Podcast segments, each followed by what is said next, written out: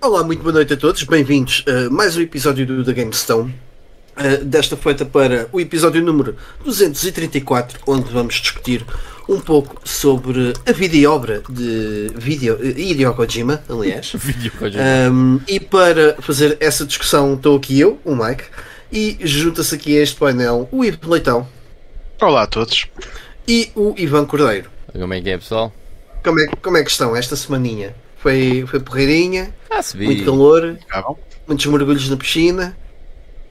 Não. É, é Não, só triste que é só triste que esta hora está quase tão quente fora de casa como, como dentro. Portanto, não sei. Não sei o que é que vou Pois. fazer na minha vida hoje. É isso, é isso. Nós, nós, os vikings, no- homens nórdicos, não gostamos nada disso, não é verdade? Ah, e pa- também ah, aqui neste, hum, neste chat fantástico que nós temos, já se juntou uma data pessoal, ah, portanto, dar as boas noites ao John Yuri. Ah, diz que foi o segundo, mas aqui parece-me com o primeiro. Não sei quem é que teve aqui antes dele, mas está fixe. Ah, a dizer que já estamos atrasados. Pá, man, aqui não há atrasos. Nós chegamos sempre à hora certa. A hora que nós chegamos é a hora certa. É a hora que vocês têm que se guiar como hora certa. Aqui não há atrasos, nunca. Ahm, o Kadash, que também está por aí, a dizer o Kojima. Ah, e o Miguel Cabanas, lá está também a dizer falta um minuto para os 15 minutos de tolerância, Mike. Mentira, não é, nada, não é nada disso. A gente tem que sempre ajustar a hora do relógio. Cada um tem o seu relógio interno e, portanto, é ajustável conforme portanto, as pessoas que estão ah, no leme do barco. E, e, portanto estamos a horas, está tudo certíssimo, tudo, tudo, tudo. Mesmo quando a gente começa às 11, estamos certos, porque estamos a Estamos. respeitar o fuso horário de outra região. Portanto, ah, e também dar as boas noites ao João Marcos e ao, Pod, e ao Pajor Gaming, que também nos vai fazer companhia esta noite. Diz, Ivo. Ahm, Ivan, disseste alguma coisa? Ah, não, o que vocês ouviram foi só eu abrir o vídeo para ir buscar o chat. Sim, Ok. sim, sim, sim, sim. Eu percebi. Ok. Ahm, então, e como sempre, neste programa vamos começar com uma viagem ao passado pelo Back in the Day. Ivan, o que é que nos trazes? Alright, então, Esta- como sempre, back in the day. Ah, o meu multitasking está aqui a dar tilt. Mas vamos começar por eh, falar aqui ah, brevemente, porque nós já falámos bué sobre este jogo, certo? Sobre ah, o grande Metroid para a NES que faz hoje 37 anos. Impressionante. Vamos pôr aqui a passar um bocadinho de Metroid. Então faz 37 anos hoje. Nós já falámos aqui muito sobre o, Metroid. Aliás, acho que já houve duas pessoas durante os episódios deste podcast, pelo menos duas que eu me lembro, eh, que passaram o jogo e comentaram aqui eh, sobre, sobre este grande título da, da Nintendo que gerou uma das franquias mais conhecidas da Nintendo. Eh, eu vou confessar que o, o Carlos há, há pouco tempo disse uma cena controversa. Quer dizer, não é controversa, é o que é, né? Mas eh, sobre a série Metroid, e que eu acho que cada vez também tendo mais para aí, que é, eu acho que Metroid se está a tornar a minha série favorita da Nintendo, porque todos os jogos que eu joguei de Metroid foram absolutamente geniais. Eh, opa, e podemos dizer, é pá, está bem, Ivan, mas olha lá, tens Legend of Zelda e tens Mario. Ya, certo, ok? Mas Metroid é uma cena diferente e eu curto bué do Yeah. ambiente Metroid. É bué fixe a cena dos aliens, gosto bué de Metroidvanias, ok? É, é mesmo a minha cena. É um estilo de jogo que eu gosto muito. Portanto, eu acho que cada vez mais, ao longo dos anos, ah, que eu tenho explorado estes, estes jogos da série Metroid, ah, se tem vindo a tornar uma, uma série mesmo espetacular para mim, uma das minhas séries da eleição, ah, e quem sabe não é neste momento a minha série favorita de, da, da Nintendo. Ah, o último jogo então, Metroid Dread, pá, eu achei absolutamente brutal. É um jogo muito, muito, muito bom. Mas pronto, este sai então em, em 1986, primeiro para o Famicom Disk System, uh, como saíram uh, outros jogos nós, que nós também conhecemos como o primeiro Legend of Zelda, acaba por sair também primeiro para uh, o Famicom Disk System. E é do mesmo ano também. E do mesmo ano, exatamente, 86. Um, e, epá, não sei se querem acrescentar alguma coisa ao Metroid. Nós já falámos aqui bué sobre o jogo. Um, mas, já, basicamente, sim, tem tudo aquilo que depois vem a ser a série Metroid daqui para a frente. Eu, pelo menos, quando o joguei, achei impressionante uh, o que um D-pad e dois botões conseguiram fazer num, num, num jogo deste género, num action side-scroller. É absolutamente soberbo. Já com todos os, todos ou praticamente todos, todas as habilidades que outros jogos da série Metroid viriam a ter no futuro. Está cá tudo, está cá a base de tudo aquilo que é Metroid. A base, sim, a base está. Yeah. Mas notas que há ali algumas coisas que, pronto, para quem depois se habituou a jogar as sequelas, não consegues, não consegues. É, é difícil voltares atrás ao primeiro. Hum, sure, Mas para isso tipo, tens o Zero Mission, que é um, um remake do primeiro Metroid fantástico. Yeah, yeah. Muito bom. Eu hoje vi um comentário um, a este Metroid. Uh, quando estava a pesquisar aqui pelo, pelo vídeo para depois passar aqui, que era um, uma pessoa a dizer que tinha jogado o Metroid pela primeira vez em 2023 e tinha hum, odiado. Mas uh, o jogo favorito dessa pessoa, ela mencionou, era o Pokémon Poké Park. Portanto, eu acho que a partir daí não há comentários a fazer. Isso é uma, uma opinião, é uma. um- sim, não esquece. É uma, Não. não é uma opinião. Esquece, não vale a pena. Foi, tudo, tudo, tudo, tudo ficou invalidado a partir desse momento. E agora vamos a ver e o Pokémon Poké Park é um grande jogo. não faço ideia, mas já, quem sabe. Ok, mas vamos avançar ah, para a frente ah, para falar de um jogo espetacular, exclusivo da Mega Drive. Aquela consola que o Mike tem a mania de não jogar. Estás a ver, Ivo? Aquela consola. Uhum. Ele, ele está, está a fazer de conta que não é nada com ele, conversa. Enfim, mas eh, esse jogo é o Rocket Knight Adventures, Grande jogo. que é um grande jogo, man. é um grande jogo, yeah, sem dúvida nenhuma. Eh, é um jogo de ação de plataformas eh, a duas dimensões. eh, é um jogo desenvolvido pela Konami, em que jogamos com um opossum. E eu fui ver, eu, por acaso fui ver qual é que era o animal, porque eu sempre pensei que era um, um rato, certo? Era um rato, o Rocket Knight. Por acaso também pensava que era um rato. Yeah, mas não, é um opossum. E o que é que é um opossum? Uh, segundo o Wikipedia, em português é um didelfídeo. Hum? Ok. Ok. Mas já É. existe um outro platformer com um opossum. É o Awesome Dos anos Possum, 90 também. É isso. É. Awesome Possum. que nunca saiu cá. Yeah. É Uh, o marsupial? É o epá, marsupial, isso? não é, a família chama-se mesmo didelfídeo e depois acho que a família deste em específico é os gambá, que parecem uns ratos, man. Parecem uns ratos. I don't know. Não, não É faço da, a mínima é ideia. da- é da mesma estirpe. É, exato. Um, é um opossum, whatever. Mas o Rocket Knight Adventures foi desenhado por um senhor que se chama Nobuyo Nakazato, eh, que também foi o designer eh, do Contra Arc Corps, do Contra 3 e, e do Vandal Art. Ah, pois é. Por isso é que eu gosto bué um, do Rocket Knight Adventures, porque foi feito pelo mesmo gajo do Vandal Art. Não, provavelmente não tem nada a ver. Mas por acaso fiquei Não. contente de saber isso, porque eh, eu- o Vandal Arts é um dos meus RPGs favoritos de sempre. É um jogo que eu gosto mesmo muito. Portanto, temos aqui o, o mesmo designer eh, por trás do Rocket Knight Adventures, Um, que ainda trabalha na Konami eh, e o seu último trabalho foi o contra Rogue Corps, que toda a gente diz que é um ganda bosteiro sem precedentes. Mas eu nunca joguei, portanto não, não posso dizer sim ou sopas. Enfim, Rocket Knight Adventures é um jogo super popular, pá, muito popular. Faz parte de um leque de jogos um, impressionante que a Konami lançou para, para a Mega Drive uh, nesta altura. Estamos a falar de Probotector, dos Zombies, Castlevania New Generation, uh, Rocket Knight Adventures, sei lá, Boés, Animaniacs. Os próprios, os próprios Looney Tunes também, sim, aqueles jogos contratados. Sim, os Tiny yeah, Toons. yeah. uh, Brothers. os Tiny É, é. Adventures, os Tiny Toons All Stars, portanto, há, deles, é. Sunset Riders. Tu- Acho que todos os jogos da Konami para a Mega Drive são muito bons. Uh, pelo menos é a ideia que eu tenho. Alguém que me desminta e diga aí um que é da mal aí nos comentários. Uh, mas enfim, é um dos grandes clássicos da Mega Drive, uh, é exclusivo do, do sistema, nunca saiu para outra, para outra plataforma. Uh, é um jogo super popular, quando saiu teve notas muito altas na, na crítica. Eu estive há bocado a olhar para três revistas em que, em que lhe deram uma nota praticamente perfeita, certo? Tipo 95 em 100, coisas assim desse género. Tem uma sequela de nome Sparkster que não é na Mega Drive, que não é o mesmo jogo que está na Super Nintendo. O jogo que está na Super Nintendo, que se chama também Sparkster, é na verdade um spin-off, não é o mesmo jogo. Yeah, são Eh, jogos diferentes, sim. E yeah, são jogos diferentes. Portanto, se querem a versão, se querem o Rocket Knight Adventures 2, tem que ser a mesma versão de Mega Drive. Um, a sério, teve um revival em 2010, eh, que eu lembro-me perfeitamente dele andar por aí, eh, mas acho que não era grande espingarda, pelo menos não ouvi falar muito daquilo. Eh, Ouviu-se falar na altura porque era, lá está Rocket Knight Adventures, eh, na altura da, cena ali da- do início da febre dos indie games e não sei o quê, mas acho que aquilo muito rapidamente caiu no esquecimento e não, não se ouviu falar mais daquilo. Uh, curiosidade, durante alguns anos o, o Rocket. como é que o gajo lhe chama? É o Rocket. Um, foi o, o mascote da, da Konami, uh, que aparecia em vários manuais de outros jogos da Konami e também em vários anúncios da, da Konami. Portanto, houve aqui, lá está aquela tentativa da Konami pegar no Rocket e fazer um, dele uma, uma, uma mascote. Sim.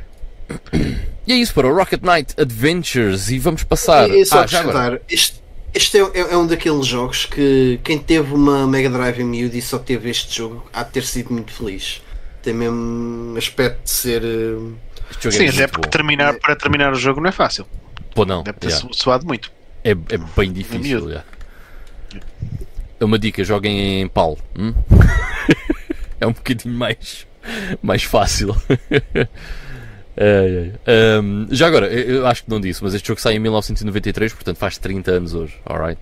Faz 30 anos que saiu o Rocket Knight Adventures. Depois, vamos para outro jogo que também faz 30 anos hoje, que é o Secret of Mana, que sai neste dia no Japão Uh, com o nome uh, Seiken Densetsu 2, certo? Uh, que era a sequela do Final Fantasy Adventure, ou no Japão, Seiken Densetsu. Ou na Europa, Mystic Quest. Se bem que Mystic Quest era o Final Fantasy USA, certo? Que era para os burros. Uh, aquela história que agora não vamos estar a entrar por aí. Mas este jogo tem três, portanto, o primeiro Seiken Densetsu tem três nomes diferentes: Final Fantasy Adventure, Seiken Densetsu e Mystic Quest. Uh, enfim, Que sai- este. esse Final Fantasy para os burros sai cá com Mystic Quest também, mas na Super Nintendo. Ai, sai cá. Ah, pois sai. Yeah. Sim, é verdade, sim senhor. Yeah. True to that. Um, eu, eu até, às vezes até me esqueço, é bem engraçado, mas às vezes até me esqueço que o Mystic Quest saiu cá. Não é? Porque tens Final Fantasy Mystic Quest e o Mystic Quest no, nos Estados Unidos e tens a história de que foi feito para os borregos dos Estados Unidos porque eles não eram capazes de perceber os Final Fantasies. Mas- Uh, Diz-me uma Não é? coisa, o, o, o Mystic Quest não tem o. Desculpa, o Secret of Mana não tem um opossum. não, não, já Uh, corrigi. como- Já... Ah, ok. O meu multitasking é péssimo, ok? E não é só aqui. Mas, enfim, hum, este era. O, o primeiro, o primeiro Second Densetsu era um, era um action RPG eh, de Game Boy que era relativamente hum, simples. Eh, este já era um bocadinho mais complexo, mas continua a ser um jogo bastante fácil de se, de se jogar. Hum, e chega à Super Nintendo naquela que é a época dourada dos JRPGs. Eu há bocado por acaso estava a pensar nisso, no que é que no que é que será a época dourada dos, dos JRPGs, certo?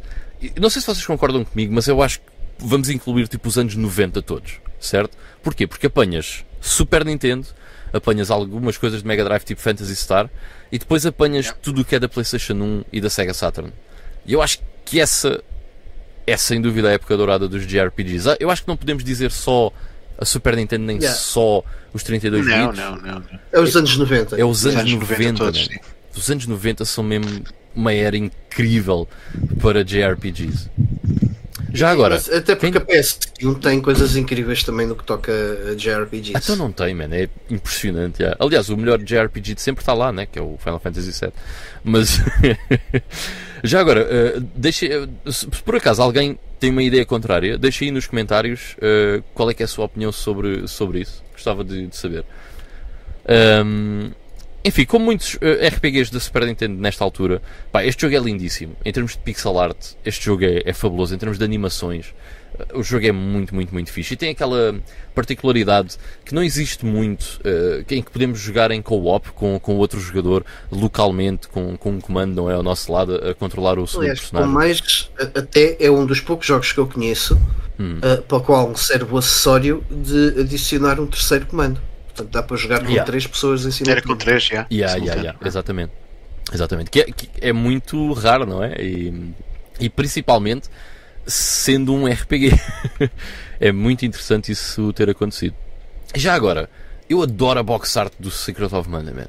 Eu acho que é das box arts mais bonitas ever. Não sei se vocês a têm na mente. Aquela cena verde. Sim, sim, sim, sim. Aquela cena verde, sim. sim. Diz-me aí. Ah, já sei- não, estava a pensar, a tentar visualizar, mas sim, já sei qual é, a cena verde. De, Yeah. pois, e que está muito relacionado com o jogo. Assim, lá mais para o fim, E, yeah, percebemos, Yeah. percebemos isso. Yeah. Pá, por acaso é uma box art lindíssima. Enfim, E, epá, e outra coisa que eu quero acrescentar, a banda sonora deste jogo também é qualquer coisa. É Tens espetacular. lá faixas muito, muito boas. É uma banda sonora Quando- digna de se ouvir fora do jogo, não é? Sim. É dessas. Sim, sim, é? sim, sim. Mesmo a sério. Uh, é, é- é- ou seja, era uma daquelas. uh, é aqui que o, o chip de som da Super Nintendo brilha. É neste tipo de jogos. Yeah, yeah, yeah, yeah. É impressionante, yeah. Ah, foi um jogo, por acaso, que eu já joguei há muito tempo. E não, depois nunca o revisitei. Felizmente, eu, eu joguei-o em emulação há bem da tempo, mas depois, quando o acabei, acabei mesmo no, soft, no hardware original.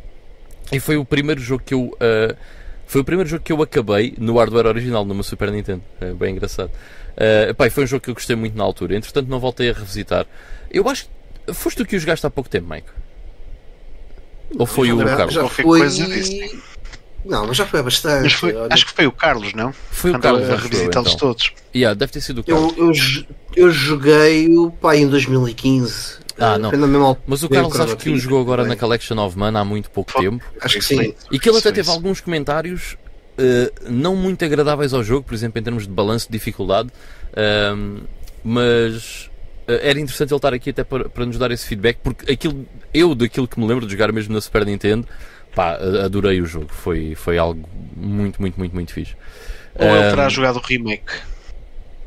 Que eu lembro-me do remake também ter sido um jogo que Não foi muito bem recebido. Yeah, Uhum. yeah, yeah. O Trials, pois. Sinceramente não sei. Não, não, Não, não. O remake mesmo, o mesmo. remake do Secret of Mana mesmo. Antes do Trials, Trials. Ah, é aquele certo que anda aí na PS4. Yeah. Epá, tem um aspecto Yeah, yeah, horrível esse jogo, ser sincero. Yeah. Eu até tinha alguma curiosidade, mas o, o jogo tem um aspecto tão mau que não, não me dá vontade nenhuma. Ahm, mas enfim, se- eh, sendo honesto, aqui- daquilo que eu me lembro do Secret of Mana é que era um jogo espetacular. ok. E vamos passar para só 15 anos atrás. Ok. 2008, sim pessoal, já foi há 15 anos atrás, que saiu um jogo que nós até falámos aqui muito recentemente, que foi o Braid.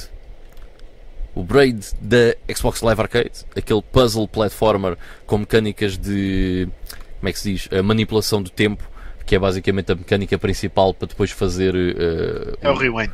o rewind dos puzzles do jogo. Ahm, pá, este é. Este, porque é que eu pus aqui? Este jogo só saiu há 15 anos. E mesmo assim já foi há 15 anos, certo? Portanto já foi há, há poé, se nós formos a pensar sobre isso. Ahm, e é um jogo ah, muito conhecido por ser um dos grandes impulsionadores da cena indie. Do, do mercado indie. Um dos primeiros grandes sucessos do, do mercado Xbox Live Arcade. Um, um dos grandes dos primeiros grandes títulos a ter muito sucesso como um jogo independente uh, ne- nesse tipo de serviços nas consolas. É um jogo que sai um, em em 2008, há 15 anos, e mostrou que um estúdio minúsculo, certo? Uh, podia ter tanto sucesso como um estúdio enorme, porque o que interessava era realmente a qualidade do produto, e o Braid mostrou ser um jogo com muita qualidade, muito divertido, um, e te- foi, influente, foi muito influente para tudo o que veio para a frente em termos de indie games, em termos de, game design, do que é que se podia fazer. um, a- de- porque daqui para a frente, ou seja, nós estávamos sempre a tentar, parece que a indústria estava sempre a tentar fazer o novo, o máximo possível, não é? E de repente vêm estes jogos tipo Braid que mostram, não, estes jogos mais simples têm um público e podem ter sucesso. E isso muda completamente a filosofia de game design daí para a frente e gera uma data de, de, de indie games que é aquilo que nós vemos hoje em dia. É claro que não foi só o Braid, mas o Braid foi um dos grandes responsáveis eh, por essa mudança. Im- primeiros impulsionadores, sim. Yeah. Uh, para vos dar uma, uma ideia, uh, por acaso apanhei isto, é engraçado. Até o Suda 51 foi muito influenciado pelo Braid uh, e desde que o jogo quis fazer um jogo a, a duas dimensões. Eu não sei se tem a ver ou não, mas passado uns anos acaba por ser o Short Piece. Uh, Longest Day of que é um jogo da louco. Vocês por acaso não conhecem, pesquisem Short Piece. É um jogo bué. Pá, é- eu diria que é um jogo assim um bocado obscuro da PS3, exclusivo. É um jogo bué, bué, bué engraçado. É muito bacana. Uh, portanto, pesquisem por esse jogo. Uh, eu acho que acabou por ser esse o jogo que ele quis fazer depois de ver ou depois de jogar o, o Braid. Mas lá está, como foi influente para o Suda 51, foi influente para muita, muita, muita gente. Uh, epá, e é isso, é considerado uma masterpiece. Ainda hoje no Metacritic tem, uma, tem 93 em 10, uh, pá, que, que é uma nota ainda altíssima, sendo que vale o que vale, é uma nota altíssima. Uh, e toda a gente que o jogou diz que é uma obra de arte, uh, o Braid. E pronto, é isso que eu tenho aqui, então, para o nosso Back in the Day. Muito bem, portanto, o, o dia Alright. 6 de agosto, que até foi bastante preenchido com coisas muito É verdade. interessantes. Não é? É verdade. Muito interessante também é a nossa malta que está aqui no chat eh, a bombar. Eh, dar as boas noites ao BLX ahm, e o Pajó que, que está aqui a, a dizer que não gostou do, do Metroid Dread, eh, mas que o Super Ei. Metroid é qualquer coisa. Ah, ele está a dizer para tu veres o vídeo do Master Alucard sobre o primeiro Metroid. Ok. Ah, e também Ok. dar as boas noites eh, ao Pantera Player. Ah, o Pajó diz também que o, o bicho do Rocket Knight Adventure é um furão. Não, é mesmo um aquilo que nós chamamos de gambá. Gambá, tipo, né? Yeah. Foi o que Yeah, eu vi. é. yeah. É é um marsupial. Eu bem parecia que aquilo era. Eu tenho aquilo tinha ar de ser marsupial. Ah, aquelas orelhas, não engano ninguém. E. ah, mas, eh, mas sim, também não, não é um tipo de animal que a gente tenha por cá, portanto também a gente não tem um nome direto para, para dar a isso. Ah, e, o, e John Yuri diz que o Rocket Knight Adventures foi um daqueles jogos que emprestou ah, e ficou, com, ficou sem ele, ou seja, foi emprestadado. Foi prestadade, yeah. Aconte- aconteceu Exato. muito, né? Acontecia muito Era. antigamente.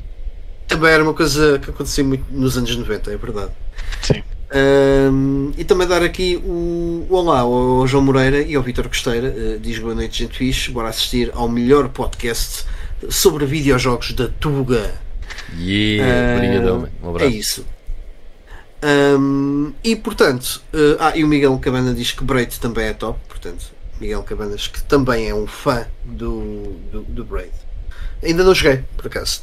Aliás, eu tenho um déficit muito grande no que toca a jogos mais eh, indie, eh, que será corrigido muito em breve. Eh, assim que acabar as coisas que me têm sido propostas, ultimamente jogar jogos não me parece não ter sido uma prioridade aqui por casa.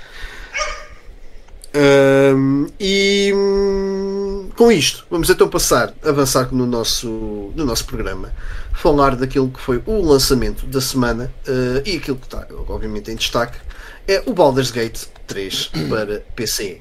Algum de vocês já meteu as mãos neste eh, RPG ou não? Ainda não. Mas Ok. para isso teria que jogar os anteriores. Não, mas eu tenho um comentário. então, este, este, eu não sei se vocês têm noção, mas isto já, este Baldur's Gate 3 já anda aí à bué. Mas quando eu digo à bué, é à bué em Early Accesses e coisas desse género, certo? Vou meter aqui um bocadinho para vocês verem. Ahm, enfim, é um jogo que já, que já anda aí há muito. Pá, e eu já, eu, tendo jogado os outros dois Baldur's Gate, ahm, e, e gostando muito desse estilo de jogo, era algo que eu obviamente tenho muito interesse em experimentar. E este jogo foi produzido pela Larian Studios, que foram os mesmos gajos que fizeram os Divinity Original Sin. O Divinity Original Sin e Sim. o Divinity Original Sin Parece-me bem. 2. Parece-me ótimo. Eles também fizeram o Divinity 2 Ego Draconis, mas ninguém precisa de saber. Né? Ninguém precisa saber isso. Ah, aliás, eles basicamente trabalharam a série Divinity toda. Portanto, Divine Divinity, Beyond Divinity, Divinity 2 e agora os Divinity Original Sin, que são o, o, apogeu daquilo que eles fizeram com a cena Divinity. São jogos muito fixos. Eu joguei o primeiro Divinity Original Sin. Pá, é um jogo fabuloso, certo? Ahm, e portanto, eles pegam na série Baldur's Gate e fazem este Baldur's Gate 3. Brutal! Ok? Até aqui tudo ótimo. E o que é que eu me lembrei? Ahm, é que os, ah, os Divinity ah, Original Sin têm co-op, mas têm local co-op. Ok? Que é uma coisa que não é muito comum ah, hoje em dia. Há bocado estávamos a falar do Secret of Mana. Well, there you go. Há aqui outro, certo? E eu fiquei naquela, será que este também tem? E aparentemente tem. O que me. ah, isto, porque é que isto é bem Mas importante? não precisas de jogá-lo em co-op. Eu sei, eu sei, e, e sabes que eu eh, normalmente até não o faço porque não sou grande fã disso. Mas hum, a minha namorada tem algum interesse em experimentar um RPG, ok? E principalmente na cena de Dungeons and Dragons, no mundo de Dungeons and Dragons. E o Baldur's Gate 3 passa-se no mundo de Dungeons and Dragons, Forgotten Realms, blá blá blá. Tem a licença, blá blá blá, certo? E eu achei que ia ser porreiro. E eu expliquei-lhe, e ela disse: Olha, ok, se calhar era fixe. Ok. E o que é que eu faço logo a seguir? Porque o jogo saiu agora é dia 6 para PC e sai dia 9 de setembro para, para PlayStation 5. E eu pensei, ok, vou comprar a versão de PlayStation 5 porque provavelmente vai ser mais fácil para ela a cena do comando habituar-se. Ahm, e vou comprar essa versão. Ah, não há físico. Oh boy. Nem para a PS5? Nem para a PS5. Hum. What a bummer, meu. What a bummer.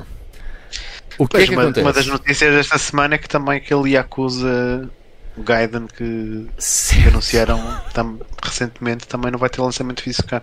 Exatamente. Agora, eu não sei se o Baldur's. Gate 3 por acaso vai ter no, na Ásia, certo?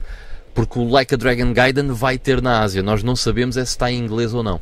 Ainda. ah, Vai ser em Porto Pois, Franco. pois, pois. Yeah, nós não sabemos e eh, até agora eh, a SEGA não disse absolutamente nada sobre isso. Eu tenho estado a seguir um, um Twitter de vez em quando vou lá ver se há alguma, alguma novidade e até agora pff, nada. É um Twitter dedicado mesmo aos jogos de Yakuza. Eh, mas yeah, até agora nada. Portanto, eh, este Baldur's Gate 3 eh, nem sequer, não sei na Ásia, mas vou presumir que não. Mas o que é que vai acontecer aqui é que eu não vou jogar o jogo, man. Estás a ver? Eu, porque eu acho ridículo, já estamos a chegar a um ponto em que grandes lançamentos como um Baldur's Gate 3 não têm uma representação física, meu.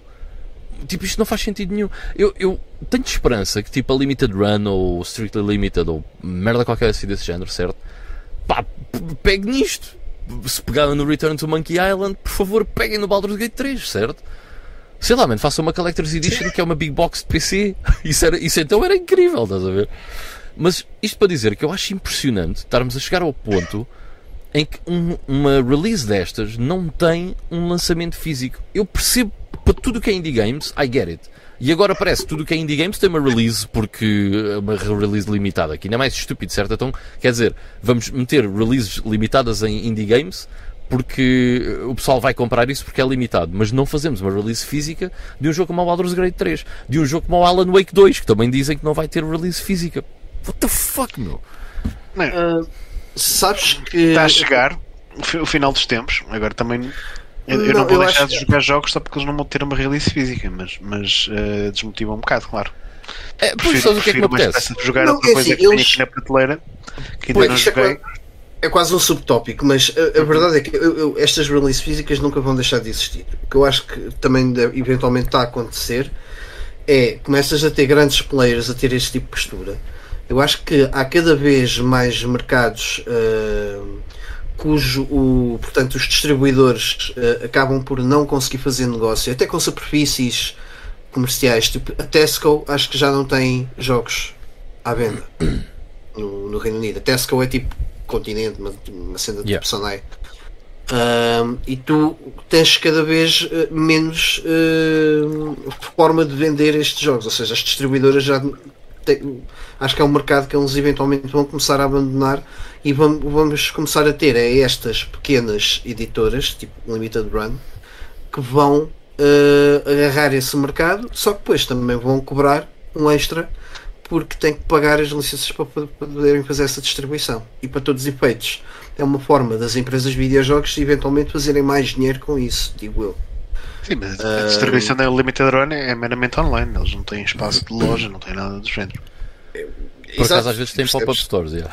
mas sim, não, não tem. Uh, portanto, eu, eu cheiro-me que vamos passar agora aqui um período de teste, de testar as águas, em que as empresas vão perceber se isto é uma coisa que compensa ou não.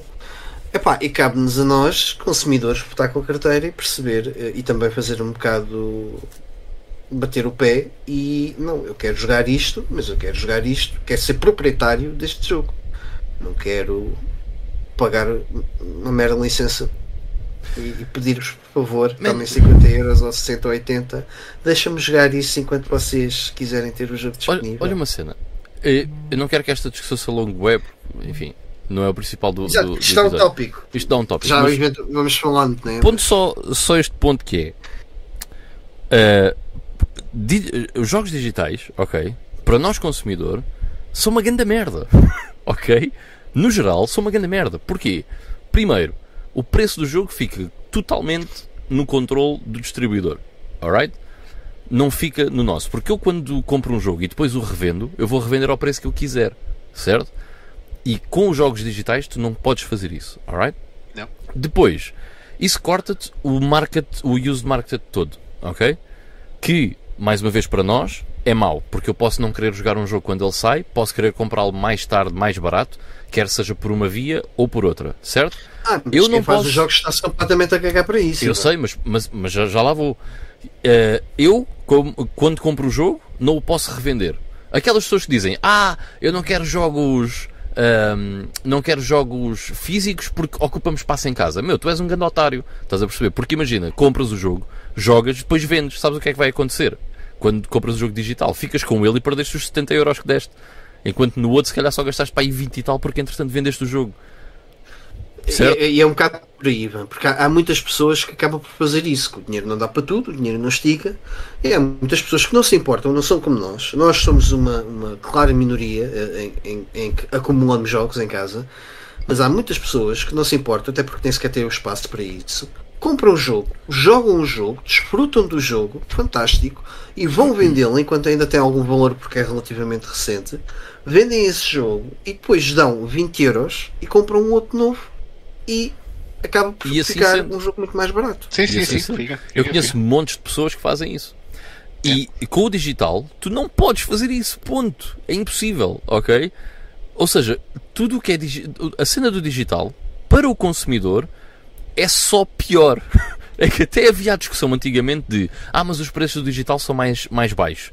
Não é o caso, man. É o mesmo preço. É exatamente a mesma coisa. Portanto, Sim, no Steam às vezes fazem mega promoções que, que não, não tens como competir, mas mesmo, mesmo em jogos, nas lojas, às vezes apanhas promoções mesmo incríveis, sim, claro, não é, Ai, não é ai. por aí. yeah, man. Do digital Yeah. ser mais barato. Yeah, yeah, yeah. Eu acho que vai ser para mim, sempre eu, mais eu- barato. eu sou assim, sincero, para mim é mesmo a questão de, de direito do consumidor, de, a questão do. Eu compro uma coisa, é minha. Ok? Eu compro ah, um lápis, um lápis é meu. O lápis vai-se acabar, tem um, é um consumível, não interessa, mas aquele lápis é meu. Eu compro, sei lá, uma, um quadro, compro. Percebes? É meu. Eu tenho aqui em casa, é meu. É uma propriedade que é minha. E Yeah. com os jogos, parece que querem acabar com isso. Man, ah, e não, não é uma coisa que me agrada. Pá, a mim não me agrada mesmo nada. Ahm, nem, nem, eu nem penso nisso, às vezes, só na perspectiva de alguém que ah, vai comprar o jogo e eventualmente vai ficar com o jogo para a coleção para mais um, um dia mais tarde recordar ou voltar a jogar e recordar da experiência que eu tive com aquele jogo. Mas mesmo como consumidor, acho que é péssimo. Acho que é muito mau mesmo. Ahm, mas pronto, é, ah, a cena do digital é.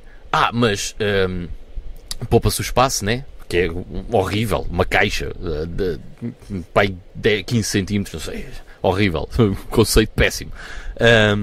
Ma- e depois é, ah, mas eu assim tenho a certeza absoluta que jogo o jogo à meia-noite. Man, Olha. Espera aí, eu tenho uma, uma de analogia muito melhor para nós, para nós compreendermos o fenómeno que se vai passar com os videojogos. Sabes qual é? Hum. Ah, eu, quando quero ver um filme, um filme em específico, apetece-me ver, imagina, Matrix. Ok, vou ver o Matrix, pá, não me importa pagar para ver aquele filme como se fosse um aluguer. Eu, se quiser, eu, eu não sei onde é que está o Matrix neste momento. Ok? Se quiser vê-lo de forma legítima, eu, não sei, eu tenho na prateleira. Estás a ver? Mas hoje em dia não há, hoje em dia não se vendem filmes. Percebes? Hoje em dia não há um videoclube em que tu podes vais ao videoclube, apetece ver um filme e vais lá isso- escolher. Isso no, no vídeo ainda é pior, é. Sim, sim, sim. Não, mas isto é um reflexo daquilo que, se vai, que vai acontecer. Mas eu vou ver o Matrix. A questão é essa. Meu amigo, não Mas tem a cena é essa, eu vou é ver o Matrix. Eu hei de jogar o Baldur's Gate 3, só que se calhar vou fazer o que o Pajó estava a dizer. Há um Jack Sparrow em cada um de nós. Não percebes? Porque, man, temos pena. Vocês não é uma decidem questão fazer isto- isso. E eu decidi atenção, fazer isso. Isto é um bocadinho ao encontro daquilo que é a necessidade, percebes? Entendes? Porque depois é, é um bocadinho por aí. Pronto, é tão simples quanto isso. E atenção, e eu pagava para ver o Matrix, tipo, nem que seja numa box do videoclube. Eu estou a dizer Matrix porque eu posso usar, porque isto já me aconteceu com séries de anime, com, com, com N coisas que eu quis ver e não tinha, e não tinha disponível Yeah, de yeah, forma yeah. legítima. E eu- estava disposto a pagar porque é uma coisa que pá, eu vou, vou estar a dar dinheiro por uma propriedade que eu vou estar a, a desfrutar, estás a perceber? Ah, e, e aqui neste caso ah, eu tive que ir por outros meios. Temos pena. E, e alguém que podia ter ganho dinheiro comigo não vai ganhar. Epá, Pá, eu espero que. acho ridículo, sinceramente. É, e, e, e vamos ver, uh, cabe-nos a nós, uh, e também por isso é que estamos a tocar neste ponto, que é para passar um bocado essa mensagem, cabe-nos a nós botar com a carteira e, e, e, fazer ver se esse tipo de decisões que estas empresas tomam são as corretas ou não. E vamos, é e vamos ver. Foi o Alan Wake 2 também, foi Sim, uma isso, grande isso, release. isso. Vamos ver o que é que a Nintendo faz no futuro também. Mano, o Alan Wake 2 então eu ainda percebo menos. Porque o Baldur's Gate é uma cena mais de nicho e o Alan Wake 2 nem por isso. Mano, é um jogo de ação na terceira pessoa, meu. What the fuck, meu. É, exato, mas uh, vamos ver o que é que, o que, é que, o que, é que vai acontecer daqui, a, daqui em diante.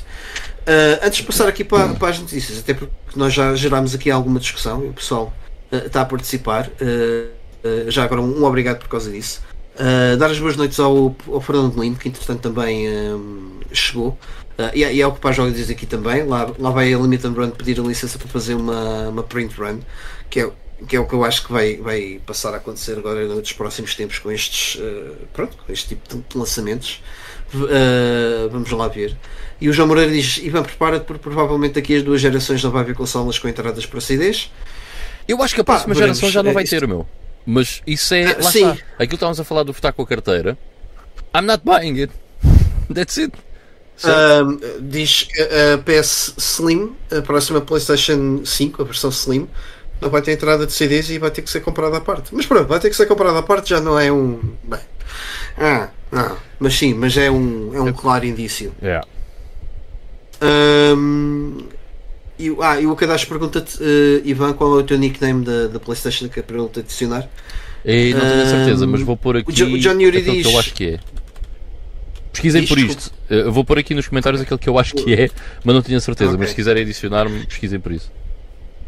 O, o John Yuri diz que ainda não é capaz de dar os 60, 60 euros num jogo digital e eu, eu também compreendo e aliás e, e partilho da mesma postura também custa-me yeah. um, bocado. Uh, e o João Moreira diz só espero que quando os jogos forem todos digitais os preços baixem bastante. Pá, não, não acredito João. Não, não, not gonna happen. Uh, não, bem pelo tu vês, vês os da Playstation então é o mesmo preço que os comprasses na loja. Bem pelo contrário. Uh, é eles podiam, podiam podiam dizer, ok, tiramos, tiramos aqui este overhead do custo de distribuição e essas cenas todas. Os preços estão mais em conta, ok? Certo. Não, não são. Yeah. Pelo menos é mesmo, na fase inicial. É, é, é, é mesmo. É, imagina, se, é claro que eles querem o digital, man, né? Porque de repente há mais lucro a entrar. Certo? Do que o físico, não tem que pagar aos retailers, isto, isto não tem que só pagar dá força, aos Só dá força aos serviços de, de streaming também, como alguém passa. Sim, é verdade. É claro que eles querem o, o digital. Agora, nós também temos uma voz nisso, né? Porque nós podemos dizer népia. E imagina que agora o Baldur's Gate 3 saía e não vendia porque não há físico, certo? Isso era um sinal de que se calhar há certas coisas que têm de ter uma release física. Por isso é que votar com a carteira é estupidamente importante. E as pessoas às vezes esquecem-se disso. Uh, e entretanto perdi-me aqui nos comentários. Ah, o Daniel Silva. Ah, já agora boas noites ao Daniel Silva, que diz que está completamente de acordo com a tua perspectiva, Ivan. Uh, que para o consumidor isto, isto é péssimo. Uh, e empurrarem toda a gente a, para o digital à força é algo que faz muita confusão. Aliás, nada, nada que é feito à pressão acho que funcione bem, mas pronto. Veremos. Lá está. Isto é, não, não queremos aqui iniciar um, um, um tópico, porque o tópico deste programa até vai ser o, Hideo Kojima, mas uh, sem, sem sombra de dúvida que é, um, que é um tema que a gente eventualmente pode voltar uh, a, discu a, discutir. Aliás, e que certamente a gente vai voltar a discutir, tendo em conta o que algumas empresas estão uh, a fazer. antes de passarmos para, então para as notícias, só um último comentário. João Pires diz: Boas, antes de mais, obrigado pelo serviço público que fazem por esta indústria e os seus consumidores. O 100% digital é uma grande aberração e a falta de pesquisa pelo Estado uh, dos clientes desta, in, de, uh, desta indústria. Uh, epá, eu acho que as pessoas também estão -se a adaptar cada vez a isso, mas pronto, lá está. pode ser que as coisas mudem, quer dizer, vão mudar certamente. Agora, para que direção vamos ver, não é? Um, eu acho e... que não há muito. acho que já não podemos discutir muito isso para que direção é, é que vai. Uh, a direção todos nós sabemos. Agora, o como é que se vai gerir a mudança dessa direção é. ou o que é que vai acontecer no, no, no, no end goal é que há, há duas. É que é assim, por exemplo, uh, continua a haver vinis, ok? E continua a haver lojas de vinis, ok? E estamos numa Sim, era não é um mass música... market. Uh, Não é o quê? Percebes? Um- não é um mercado de massas. sim, sim, Uh, Não, não, não, mas imagina, mas enquanto houver, para mim não há problema nenhum. Eu não quero é que deixe de existir, porque, eh, repara, um Exato. CD de Metallica há de sair sempre em vinil, certo? Porque é um CD de Metallica. O que eu quero é que Mas o Baldur's Gate e em 3. CD? Hã? E em CD? Sinceramente Em não faço CD? ideia, mas deve sair. Metallica pelo Deve menos deve sair. Até em cassete, provavelmente. Agora já vi aí. Olha. ahm, ai.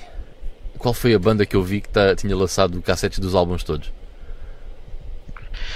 Não, a cena, tens uma fábrica aqui na Maia de, de cassetes de, de- de áudio que eles, eles eram tipo das únicas, das pouquíssimas fábricas que ainda havia tipo na, na Europa ou até no mundo inteiro. Hum. E ultimamente com, com o ressurgimento da, da tape eles aumentaram bué a produção. E Que é há bem engraçado. bandas a lançarem em cassete, mas lá está, são, são coisas mesmo muito de nicho. Yeah, yeah, yeah. Também há poucas, há poucas eh, fábricas, portanto, eh, ao- a, a procura por esse tipo de serviço aumentou imenso eh, e eles agradecem, claro. Olha, entretanto perdi-me o que estava a dizer, mas pronto, whatever.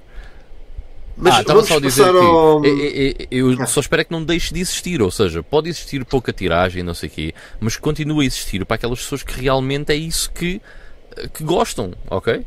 Porque há pessoas que não se importam de ouvir música em MP3 e, e no Spotify, há pessoas que preferem pôr o vinil e ouvir e ter a experiência dessa maneira. Eu acho que as duas são válidas, tal como a experiência eh, dos jogos digitais pode ser uma experiência válida para alguém, para mim não é.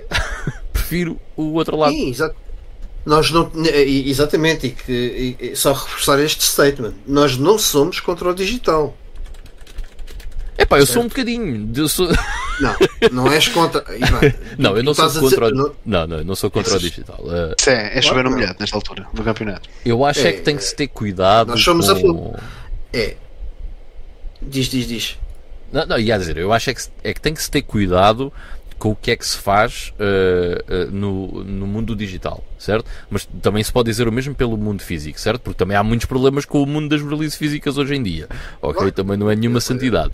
Uh, o que eu quero dizer é, não tenho nada contra o Talvez digital, possas há problemas, Ivan. mas aquilo que eu quero é que os dois consigam coexistir, certo? O digital e o físico, é só isso. Ora, aí está. É isso, é isso. Eu sou a favor do digital. Eu não sou a favor é de abolir o físico em prol do digital. Isso é que é a discussão. Mas pronto. Ah, vamos avançar, que é o como, como o Ivo diz, estamos a chover molhado. Ah, notícias. Só, Esta só aqui muito rápido, muito rápido, só para, para responder aqui ao pós-jogo. Eu não consigo responder no chat, mas eu estou a ver os comentários. Eu, eu quando falei no vamos ver o que é que a Nintendo vai fazer a seguir é porque não sei se temos isto nas notícias ou não, mas estão a voltar a surgir os zooms de uma nova Switch 2. A minha, é- vai ser mesmo qual é que, de, de ver qual é que é a aposta da Nintendo na distribuição dos jogos. Se eles vão apostar num, num sistema fully digital ou não. Pronto. Em relação, depois o, o, o Pajal posto aqui a falar nas cenas dos Code in the Box. Yeah, isso, isso também é, é uma prática estúpida, mas a Nintendo não faz isso. Pode haver uma outra exceção que eu não me esteja a lembrar. Jogos de first party da Nintendo têm saído sempre uh, em formato físico.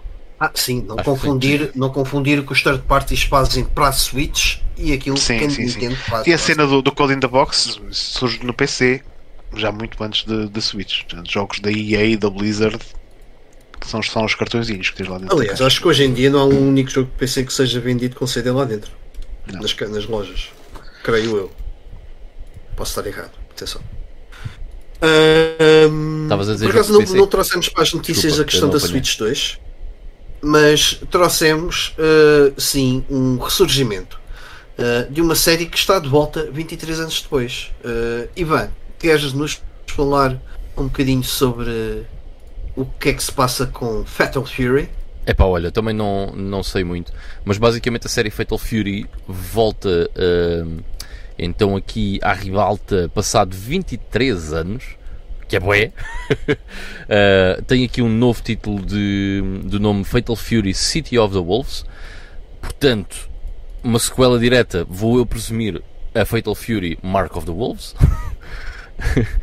Hum, quer dizer, já só se chamava Garu Mark of the Wolves. Garo, yeah. Hum. Não sei se é uma sequela direta, então.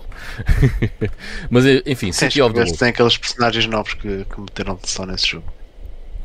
Uh, aparentemente esta, esta, hum, este, este novo jogo da série Fatal Fury já tinha sido confirmado na- no Evo uh, 2022, uh, mas agora veio-se a ver uh, umas imagens do, do jogo. Um, e pronto, uh, traz de volta uh, os personagens de Fatal Fury, a jogabilidade de Fatal Fury.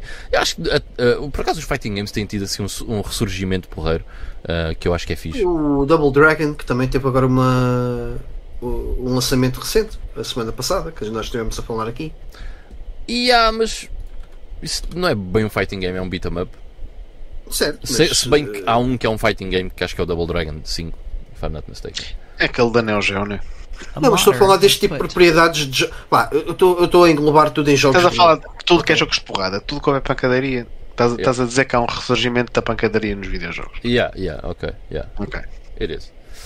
Um, Para mim, para mim, desde que o Streets of Rage 4 saiu, para mim isso é uma, uma cena válida. Não, mas olha que eu acho que eu ia, eu ia pegar por aí. Eu acho que houve uma. Foi um lançamento bastante influente, esse Streets of Rage. Porque depois tu tiveste já uma data de coisas a, a- serem testadas e a serem lançadas, umas melhores, outras piores. O dos sapos, que agora não me estou a lembrar. Ah, tiveste depois também o, as tartarugas ninja. Como é que se chama-se o dos sapos? E que estupidez.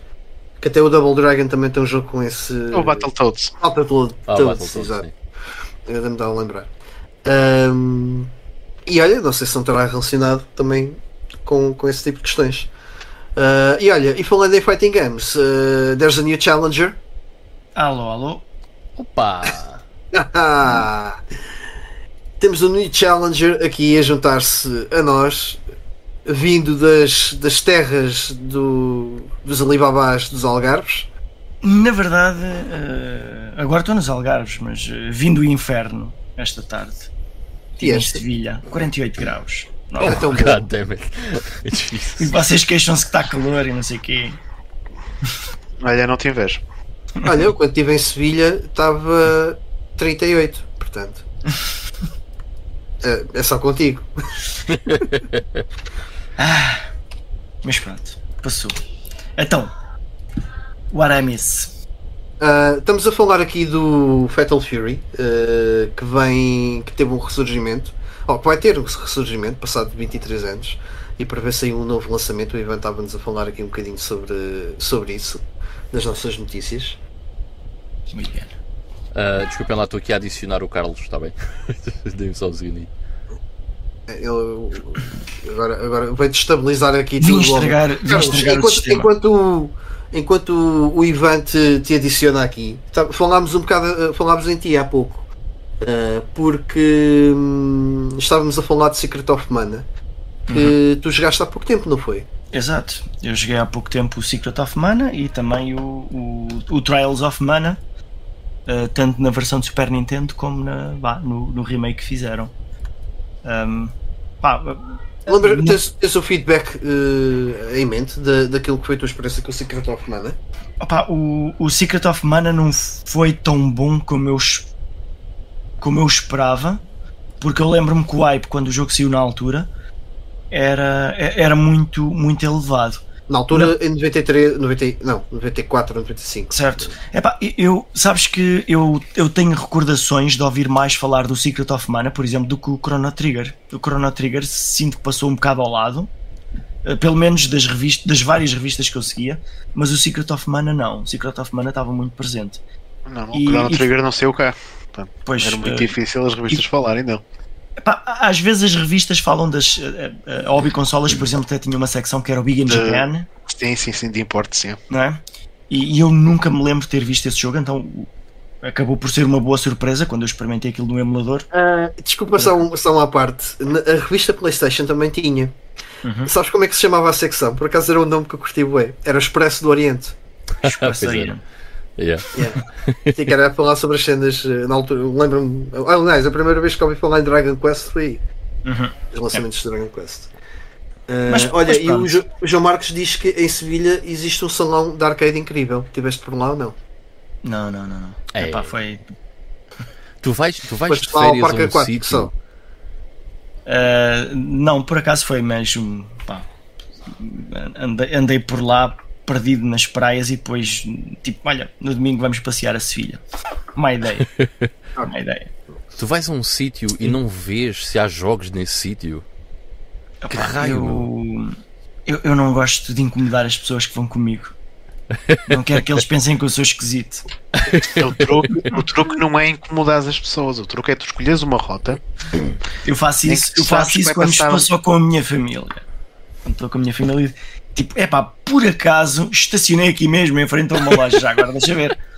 Já agora, quem estiver a ouvir, quem estiver a ouvir que por acaso vá a Sevilha nos próximos tempos, o João Marcos diz que esse salão de arcade chama-se Arcade Planet. Fica, uhum. fica a sugestão aqui do nosso chat. Um, e com isto, não sei se o Carlos já, já foi adicionado aqui ao nosso painel. Já, já foi. Já, já, já. já. Estou lá. Tão, tão, tão bonito o nosso Carlos. Por acaso sou o mais uh, bonito de todos. É, por acaso eu acho que sim. Eu diria, acho que sim, sim. Acho que sim. Olha, Olha, vamos fazer uma um pulo aqui. É isso mesmo. é o Phonics. Qual é o mais bonito? É, é, assim, se eu tivesse a minha versão. Uh, ah, como é, que, como é que o gajo se chama? Eu estou péssimo por nomes. Aquele. Uh, o do bigode. Uh, aquele mexicano. Do bigode? Ah, sim, o, a tua imagem no Backlog Battlers. Yeah. ah! Portanto, eu acho, eu acho que ganhava aí logo. Um, e com isto, uh, depois desta, desta pool, que já agora participem aí no, no, no, no chat, uh, eu vou meter aqui sim. Vou dar o meu sim no, na pool. Um, e um, vamos falar então de Hideo Kojima. O Hideo Kojima que sofre também do mesmo problema que o Carlos. Porque o homem está com, com quase 60 anos e parece que é o meu irmão mais novo. É verdade. Eu não sei que é, é verdade. Esta homem. gente que faz contratos com o diabo, enfim. Já é vampiro. Mas é, é, que, é que se pensarem numa fotografia dele, uh, tipo, de há 20 anos atrás, uh, parece que a fotografia é a mesma se for tirada agora. É a mesma pessoa. Pois, exato. Yeah, yeah, yeah. Não, é a mesma, bom, a mesma pessoa é, mas vá, parece o, a mesma figurinha.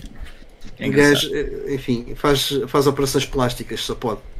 Mas pronto. Uh, Hideo Kojima, sim, vamos falar de Hideo Kojima, uh, até porque no, no episódio passado uh, falámos de forma um tanto ao quanto entusiasmada sobre Metal Gear e, e, sobretudo sobre o seu criador e decidimos que seria um bom pretexto para, para trazermos um bocado daquilo que foi a, a, a obra de, de Hideo Kojima desta indústria dos videojogos. Uh, Hideo Kojima que começa a sua carreira de, ali mais ou menos a meio da segunda metade dos anos 80 na Konami, a sua primeira participação uh, que nem sequer é acreditada no jogo foi no Penguins Adventure em que teve como assistente produtor assistente ou diretor assistente não é esse é aquele jogo de corridas com pinguim? é aquele hum. olha Endless Run não é, não é jogo de corridas mesmo Endless Run Uhum. Uh, é, tipo, runner, é, tipo aquele, é tipo o Hugo. Lembra-se do yeah, Hugo, né? Yeah. Parece tipo isso. Uh, e que depois que acaba por ter sim o seu grande trabalho, uh, muito pouco tempo depois, com o primeiro Metal Gear para, para a MSX, depois também teve um porte para Nintendo, que não é bem o mesmo jogo, atenção. Uh, se quiserem jogar o, o, primeiro Metal Gear, é a versão da MSX, que também já está uma data, em uma data de coletâneas de Metal Gear. Portanto, é relativamente fácil uh, ter acesso, ter acesso ao, ao jogo original. Mas Hideo Kojima, para todos os efeitos, eu acho que para todos nós é um nome que entra com Metal Gear Solid. Antes disso, uh, poucos de nós o conhecíamos, e a verdade é que ele, o Hideo Kojima, já tinha uma carreira uh, com bastante bastantes, não digo bastantes, mas já com alguns títulos muito bons no, na, na, na sua carteira de jogos. Uhum. Uh, querem falar um bocadinho desses jogos, das vossas experiências com os jogos do Kojima? Podemos voltar um bocadinho atrás. Sim. É porque acho que é importante falar do que é que ele, o que é que ele queria fazer antes de, de se meter Sim. antes uhum. de, de, se meter na Konami.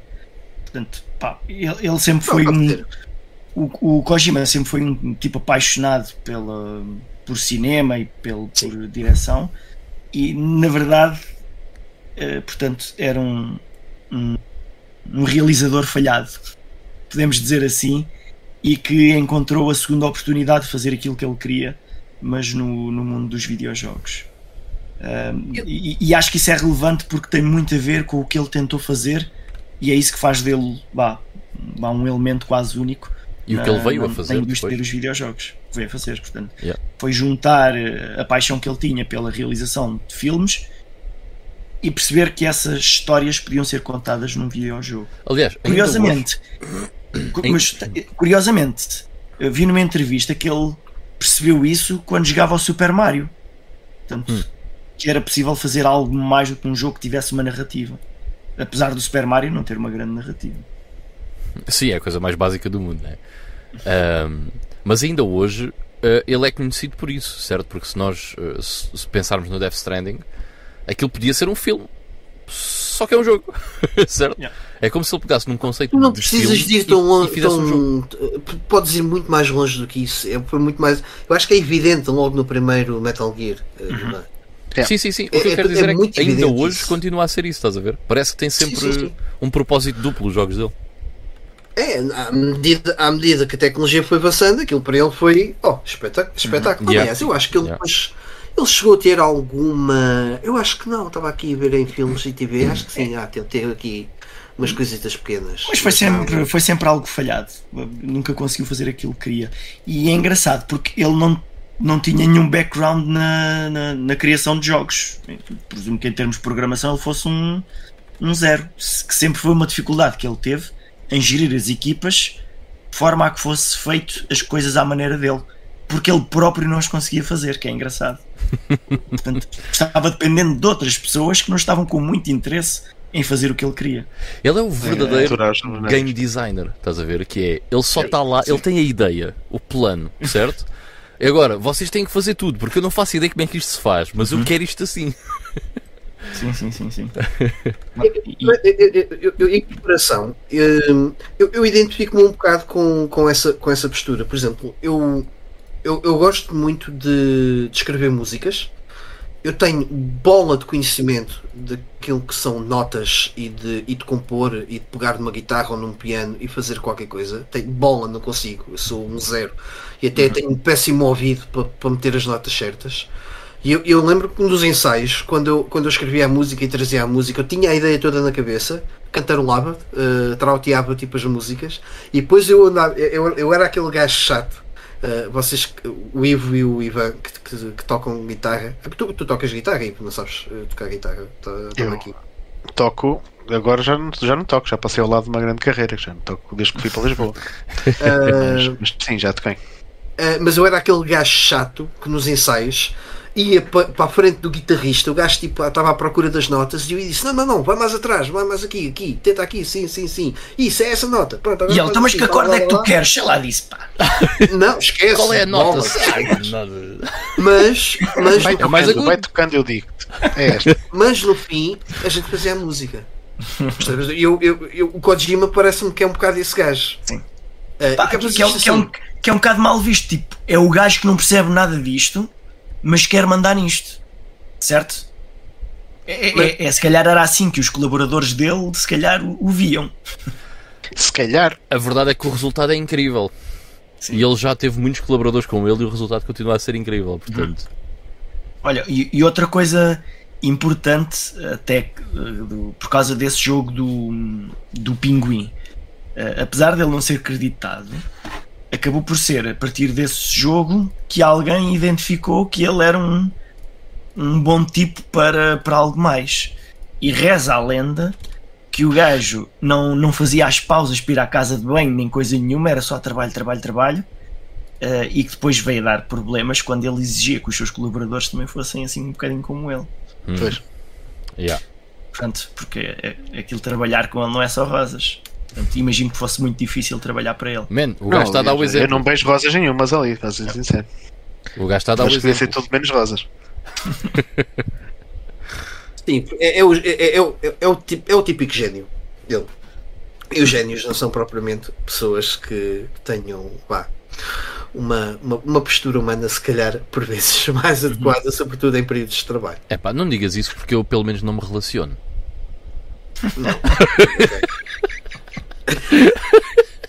És um gênio compreendido. Olha, pode ser, pode ser.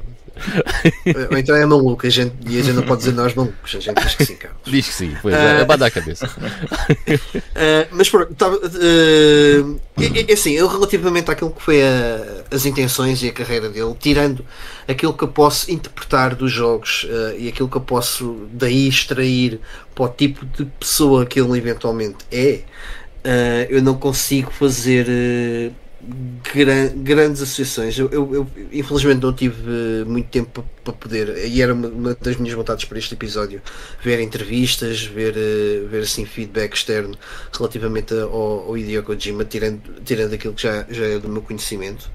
Uh, mas voltando a pegar na, naquilo que são os jogos e aquilo que os jogos transpuseram uh, para mim, para todos nós, nota-se de facto logo no. E eu, eu vou voltar a pegar no primeiro Metal Gear porque eu acho que é um jogo impressionante, é de 87 É. e aquilo que ele tenta fazer naquele jogo é completamente avant-garde. É, bastante. Foi isso que eu também tentei, tentei falar quando nós falamos no Metal Gear Solid na, na semana passada. Porque há muita coisa que o Metal Gear Solid fez bem, mas todas as raízes já estavam logo ali naquele primeiro, naquele primeiro jogo do MSX. A, a trama, os plot twists, eh, a preocupação em, em, em ter alguns diálogos eh, e coisas que, que te enriquecessem todo aquele todo o mundo do jogo, não é? Ah, e pronto, claro, a jogabilidade ser uma coisa muito, muito, muito diferente do, do habitual também para, para a altura que sai, mas, mas toda aquela cena da, da história e da- dos plot twists e de uma narrativa um bocadinho mais complexa dentro de um jogo 8-bit, notava-se que, sim, que era algo que ele já queria fazer há muito tempo. Hum, e, e, pá, e, e- eu acho que ele também teve muita sorte. E o Carlos também tocou no, no, no ponto interessante: que é houve alguém que viu o talento dele, e isso também é preciso estar. é preciso trabalhar, claro, mas é preciso também estar no sítio certo e à hora certa e ter as pessoas certas à tua volta que consigam ver isso. Porque muitas vezes, pá, falo também por mim, no mercado de trabalho, eh, às vezes é, é muito difícil tu encontrares alguém que perceba eh, a tua genialidade, até porque por, em determinadas situações isso pode ser um bocadinho. Quer dizer, este gajo é melhor do que eu, este gajo tem capacidade de fazer coisas mais brilhantes do que eu. Mas é cortar as vasas a este gajo, que senão eh, vou ficar sem emprego, uma merda assim do género, estás a perceber? E nas artes criativas não, não sei, bem, mas estamos a falar de outro país, de outra cultura, também isto pode ser, eh, pode ser diferente, não é? Eh, Porque a verdade é que ele veio dar muito dinheiro à Konami. Eh, e não só dinheiro, como notoriedade. Eh, mas fal- falando noutros jogos, e eu acho que eu também queria ir um bocadinho por aí, eh, nomeadamente o Snatcher e o Police Notes, que Ivan, tu jogar, Ivan e Ivo, vocês jogaram. Sim. E tu Yeah, também já jogaste. Carlos? Algum destes dois? Olha, eu joguei um bocado do Snatcher no Mega CD, mas eh, não, não avancei muito. Um dia. Um dia quando eu comprar o original. Ou Não, eu seja, também vai tenho demorar. também estes dois em falha. Eu também vou querer, eh, vou querer jogar esses dois, sem dúvida. Pá, se souber japonês, a versão de PC Engine é barata. Eu Esse acho que é não capaz está de sair mais barato. Numa eh, qualquer. um, hã? Nenhum destes dois jogos está traduzido numa patch. Não, está, Não, claro. tens- Mas está. Mas, Tens o lançamento da Mega CD e ninguém mais traduziu nenhum dos outros. Yeah. O Police Note, sim, está traduzido. Sim, eu estava a falar em relação, ao Snatcher. mas eu acho que fica mais barato um mandalas japonês eh, e o jogo em japonês do que comprar a versão europeia do Snatcher. Eu acho que é capaz de ser Com, mais barato. com um ano de aulas em japonês, não, não consegue jogar o Snatcher. Certeza. Olha que eu sou um gajo muito esforçado. Há aquela ideia de, de um gajo antigamente, é pá, antigamente eu jogava hum, RPGs e não sei o quê e aprendi inglês assim. Pá, eu sinto que não consigo aprender japonês assim. Não, não. Eu- Aliás, não, eu já tentei. eu vejo animes há muitos anos e. Been não there, done that. É, há é. palavras que um gajo apanha, né? Ah, mas eu já tentei isso. Acho que já contei esta história com o, o Dragon Quest VII. Houve uma vez que eu, eu tenho a versão japonesa e disse: Ok, pôr isto na consola, não pode ser assim tão difícil, certo? Então o que é que eu fiz? Fui ao computador, saquei logo os, o Aragana, o Katakana, o Chikichini, não sei o quê, certo? Os caracteres todos. Pá, só que é muito difícil porquê? Porque há um caractere. Primeiro tens que andar à procura em três eh, dicionários diferentes, certo? Entre aspas. Yeah. Que é o Baragana, o Katakana e o outro que eu agora não me lembro. Ou kanji. Kanji. E kanji é tipo, existem milhares, certo? Ou seja, tens que ir andar à procura de onde é que está aquilo. E depois há uns que têm um traço, há outros que têm dois traços, mas é quase imperceptível. E, depois- e depois esses caracteres dão um som, certo? Um hi ou ho, não, não, não. E depois é esse som que tu vais traduzir, certo? Fazes a junção desses sons e depois vais traduzir. Ou seja, tu demoras o dobro do tempo Uh, nem é o dobro, é o quádruplo, porque é muito mais difícil para ti de identificar o caractere e depois de identificares o caractere tens que escrever a frase e só depois é que traduzes. Pá, é estupidamente complicado. Muito complicado. Yeah. Portanto, eu acho que ja- E japonês. é, e é- e é preciso, um, se calhar, um pensamento mais matemático do que, nos- do que no nosso idioma. É. Um, e, Aliás, e é, e é difícil por causa disso que não estamos habituados. Aprender um, um- um novo idioma, ver o Mas- mundo de outra maneira. O, o hiragana é um, é um, um alfabeto curto e tu até aprendes rápido. E depois tu começas a aprender muitas palavras só com o hiragana. Mas o problema é quando eles metem o kanji. Aí es- esquece. Fudeu. Não, não dá. É que são mesmo muitos, muitos caracteres. Caracteres super complexos que podem querer dizer coisas muito simples ou coisas muito complexas também, dependendo de, de como é que está o caractere. Tu arriscas-te a ofender a mãe de alguém sem querer. Sim, Sem dúvida. Sem dúvida. Aliás, Em, eu, em- em chinês, eh, só uma coisa engraçada, já não lembro qual é que é a palavra, mas em chinês, a palavra amo-te é muito parecida à palavra odeio-te. E se não tiveres um bom chinês, eh, sujeitas-te a dizer a coisa errada. Mas o. Mas é pá, portanto eu tentei e não recomendo. Não recomendo. Mas se, eu se tive, há coisa eu que eu gostava bué de de, de aprender, japonês há uns tempos atrás. era é ler engraçado. japonês. Eu, eu gostava bué de saber ler japonês, porque isso facilitava muitas coisas. Facilitava. Ah. Facilitava muitas certeza. coisas. Ah, Ah, este jogo ainda não tem tradução. Whatever. É espetacular. Yeah. Olha, mas já que a gente está aqui a navegar na maionese, deixa-me navegar aqui na maionese. É, no- Vamos, nossos- vamos voltar ao foco, senão Yeah. É, não, mas deixa-me ir aqui aos nossos comentários. ah, porque o pessoal também já, já está aqui também a lançar, a lançar umas larachas. Ah, olha, já agora o, o Carlos, o Pajó está a dizer que o último Versus da World, que ele diz que foi ao teu canal, foi com ele a jogar Hearthstone. É O mesmo. último Versus. Ah, Curiosamente, o eu, Carlos- tentei, eu tentei ressuscitar antes da pandemia começar, naquele preciso momento, mas por causa da pandemia eu fiquei com muito mais trabalho e acabei por não avançar. hum, mas um Há sempre dia- uma desculpa. É, é a pandemia. É sempre uma Tenho- desculpa. A pandemia foi uma desculpa por muitos não fazerem nada, mas para mim foi ao contrário. Uh, o, o BLX, uh, isto por causa da pergunta que eu lancei dos, dos jogos, também menciona o Snatcher e o Police Notes, que nós já vamos falar, uh, não tarda. O João Moreira acrescenta: o Kojima é, um, é aquele gajo que queria fazer um filme, mas não apareceu em nenhum estúdio bancar. Uh, a verdade é que ele também, eu acho que ele não teve muito tempo a tentar fazer carreira na, na indústria cinematográfica, porque ele foi relativamente novo para a indústria dos videojogos. Sim. Uh, E tu no, no Japão, na indústria de videojogos, também não precisavas saber fazer jogos, não é? Apanhava Exato, um todos olha, fez o-. É, fez, os filmes de- fez os filmes deles para, para computador, eh, porque não? Mas não, Ahm, não era, não era algo, algo mais tradicional japonês, é ter um emprego eh, estável, sustentável e fazer videojogos e filmes não era isso. Ele estava num curso, salvo ele estava tipo num curso de economia ou uma coisa assim do género. Portanto, e depois desistiu para, para, para ir para a economia. Tenho ideia que era uma coisa assim do género. ok. Eu por acaso não, não consegui eh, ver isso eh, a fundo. O, o, o Vitor Costeira também, também afirma aqui que sim, que Kojima tem muito de narra- narrativa e experimentação e isso é algo que nós vamos também eh, ver, ver aqui um bocadinho mais em detalhe nos, nos jogos que ele acaba por lançar. Ah, e o João Moreira também eh, ainda diz que tem uma opinião bastante polémica sobre o Kojima. Uh, que não sei se estão preparados para ouvir, mas acho que o melhor Metal Gear é o Metal Gear Solid 5. Não, uh, uh, reformula isso.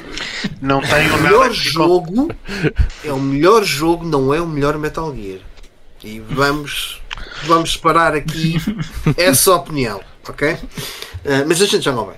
Uh, o Pajó diz que eu só toco ao bicho e há campanhas portas. Uh, não, nem ao bicho toco neste momento, Pajó. A coisa está tá a esse ponto.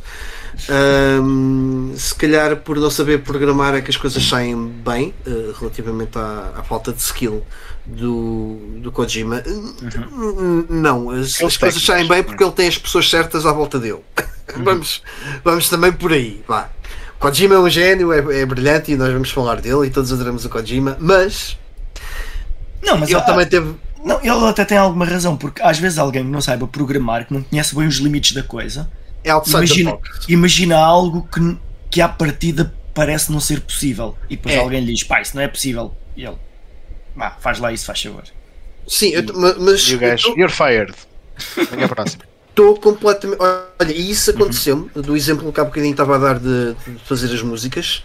Isso chegou-me a acontecer porque muitas vezes o que é que acontecia? Eu queria um determinado tipo de som e o guitarrista dizia: Oh, oh, oh Mike, estás maluco, mas isto não, não dá para fazer, como é que queres fazer isso? E o que é que eu fazia? Eu ia buscar às vezes tipo como se fosse partes de músicas que eu conhecia e dizia: Então olha lá, esta música, estás a ver este bocadinho, como é que ele faz isto? E os gajos depois iam procurar a tab e lá encontravam depois a forma de dar a, a volta àquilo e construir, uhum. faziam a, a, música de forma diferente. Utilizavam uma escala diferente para fazer, fazer a, as notas e a música. Portanto, é um bocadinho por aí yeah. que muitas vezes as coisas depois acabam por acontecer. Porque acho que quem faz determinado tipo de trabalho uh, e está tão focado uh, a pensar Uh, estava tão formatado a pensar daquela maneira e a fazer as coisas sobre aquele corredor que não sai para os lados. E eu acho que o Kojima também era o gajo. E como o Kojima tinha poder, não, é? Porque ele era o, o, o boss uh, ali do, do, daquele projeto, as pessoas eram obrigadas a ter que sair daquele corredor de por onde desce. Uh, eu o acho que sim. O, o, Mike já se comparou duas ou três vezes com o Kojima. Não, não, calma. Sim, eu acho que está um padrão que estamos aqui a chegar. Não, é o Kojima tô, da tô... música.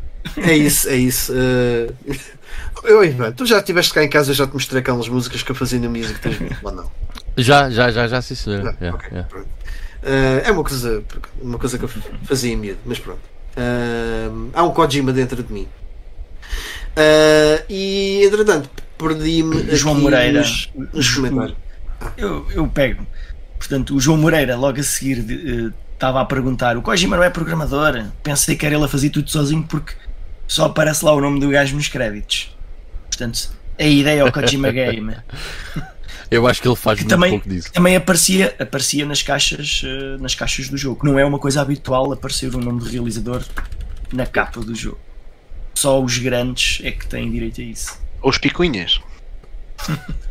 Bem. Não, a, a, verdade é que na, na, em grande parte dos jogos que ele estava, ele era acreditado em quase todas as áreas do, do dos jogos. Portanto, ele estava lá em todas.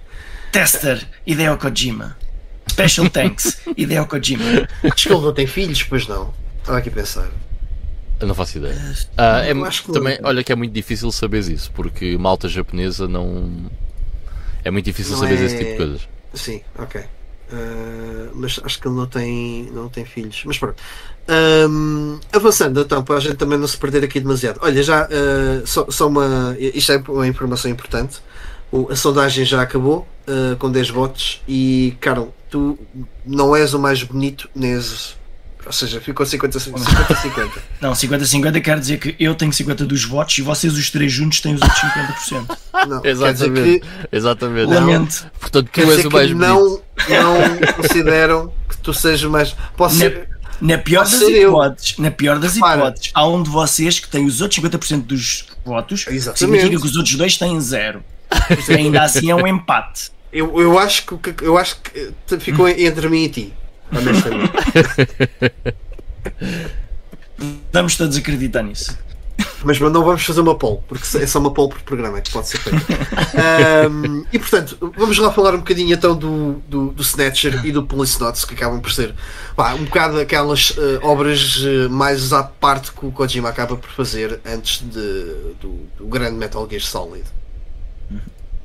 Pá, são duas visual novels muito diferentes entre si. O, o o que elas falam é muito diferente, apesar de teres na mesma referência a Metal Gears lá pelo meio.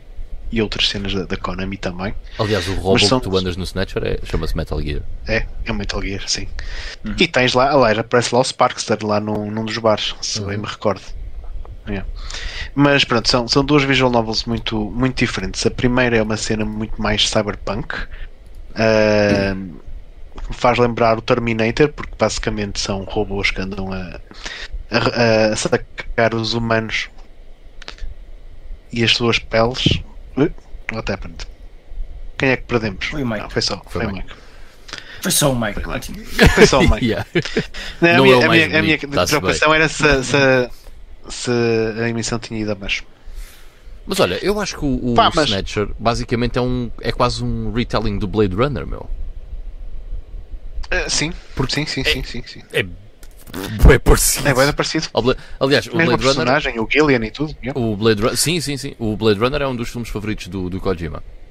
Ah, e o Snatcher, a mim parece-me um retell, tal como o Blade Runner é um retelling daquele livro que eu uma vez vos falei do, do Android's Dream of Electric Sheep. ah, o Blade Runner é um, um retell do, do. Ai, o Blade Runner. O Snatcher é um retell do Blade Runner para mim. Pá, o personagem é exatamente a mesma coisa. Ah, Com toques, com toques de Terminator. com toques Terminator. Mas a E cena é Akira, que e Akira também. a história básica do Snatcher é Blade Runner. Não. A cena dos gajos que fugiram e que tu és um, um gajo que anda atrás dos robôs e não sei o quê. Pá, é bué Blade Runner, meu. Bué. É muito Blade Runner, sim. E é espetacular, meu. Aquilo é mesmo uma história muito mais madura. Fogo, é muito bom. e. meu.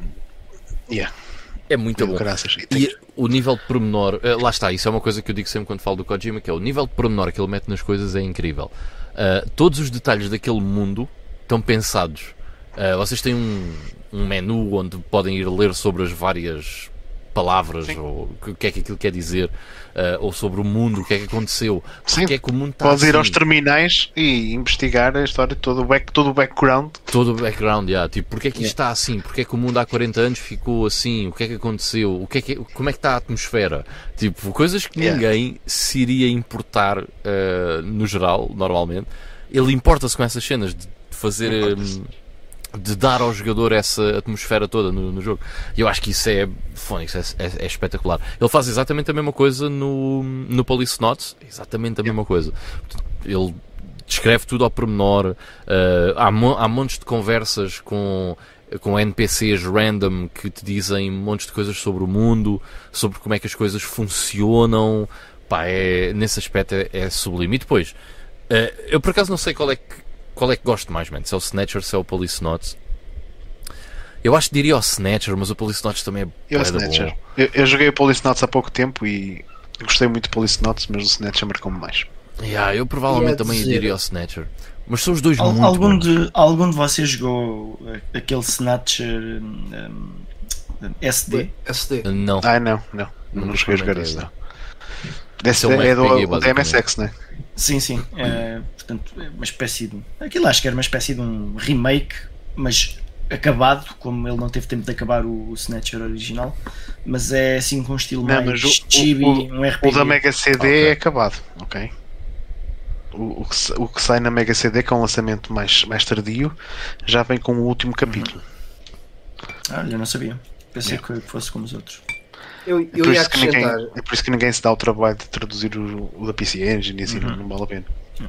Eu ia, ia só acrescentar, o, o Kojima foi um daqueles gajos que desde muito cedo hum, teve a trabalhar com ele consultores, Ah, ou seja, de várias áreas diferentes, onde ele também acabava por, eh, por retirar ideias eh, e por desenvolver as suas próprias ideias para os videojogos para que se tornassem mais credíveis e, e para que ele conseguisse construir uma narrativa mais hum, como é que é de explicar? Mais detalhada, com mais story don't tell. eh, eu acho que ele sempre conseguiu fazer isso. eh, Não, mas ali não é o story don't tell. Ele, ele faz a questão de Sim. contar tudo. Se tiveres paciência para, Yeah. para, Mas para tal. os Metal Gears é igual.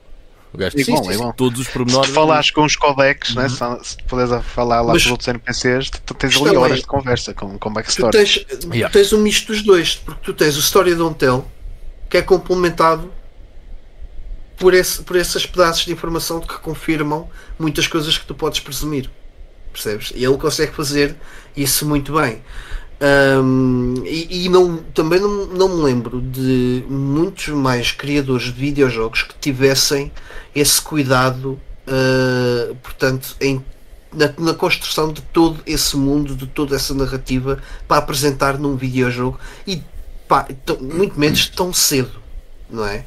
Tão cedo eu percebo, mas eu acho que ao longo dos tempos tens tido muitos, muitos exemplos de pessoal que, por exemplo, sei lá, vai fazer o Assassin's Creed, certo? E viaja até ao Médio Oriente e está lá tipo uma semana só para sentir a vibe daquilo, tirar umas fotos para depois reconstruir aquilo em gráficos e cenas do género. Aí, aí, mas certo, estás a falar de uma uh, do Assassin's Creed, que é uma equipa multidisciplinar e multicultural gigantesca uhum. e estás a reduzir tudo isso a quase um único homem.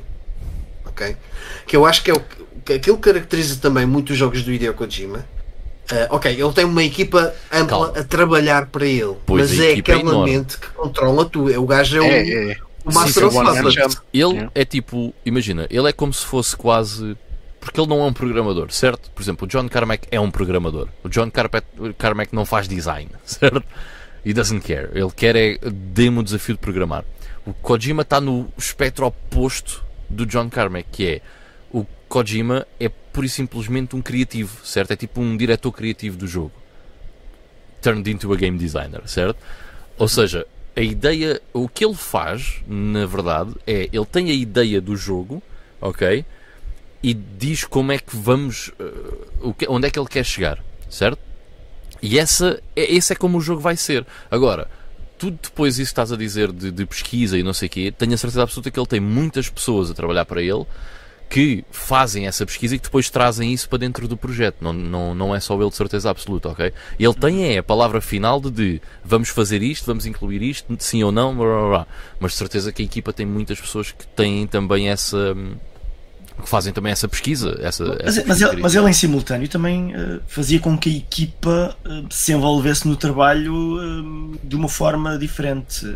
claro, porque portanto, rezam as histórias que a mente é ele, o cérebro é ele. Parte da investigação era irem todos lá para, para, para, para a serra ou para o mato, fazerem alguns jogos de guerra com, com, com armas tipo paintball ou airsoft ou lá o que eles faziam uh, e, e aparecerem alguns depois no trabalho de fato tipo de camuflado para começar a programar. É, é, algo que se vê assim às vezes em filmes, principalmente filmes de guerra. Portanto, levam os gajos todos para um bootcamp para tentar fazê-los entrar no espírito da coisa. Yeah. E Sim, penso seja, que ele tinha mais ou menos a mesma ideia para a equipa dele. Sim, ou seja, estás a dizer que ele basicamente treinava os seus próprios colaboradores a pensar como ele. Uhum. Sim. Sim, eu, eu, eu, acho que sim, que ele uh, também para, para, sei lá, interiorizarem que aquilo não é só um jogo. Eles não estão a fazer só um jogo, uh, eles queriam que eles fizessem. Tenham este tipo de preocupações, não sim, apenas é fazer acontecer. Do, do processo sim. mais a sério. Isso, pronto, é, é uma maneira interessante de trabalhar. Portanto, mas eh, como já falámos, depois nem tudo, nem tudo era rosas, mas claro. é, é, mesmo assim. Ah, e, e, a verdade é que eh, pá, depois aquilo que nos chega às mãos, que são os jogos, notava-se muito bem que era os jogos eram toda uma experiência diferente.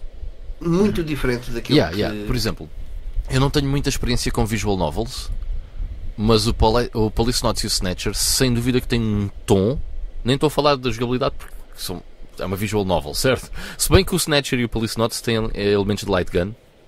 Uh, ambos podes usar uma light gun em, em certas partes do jogo, mas o tom é completamente, de uma completamente diferente de uma visual novel uh, normal. Até porque as visual novels são uma coisa uh, muito popular no Japão, portanto estão muito associadas à cultura japonesa.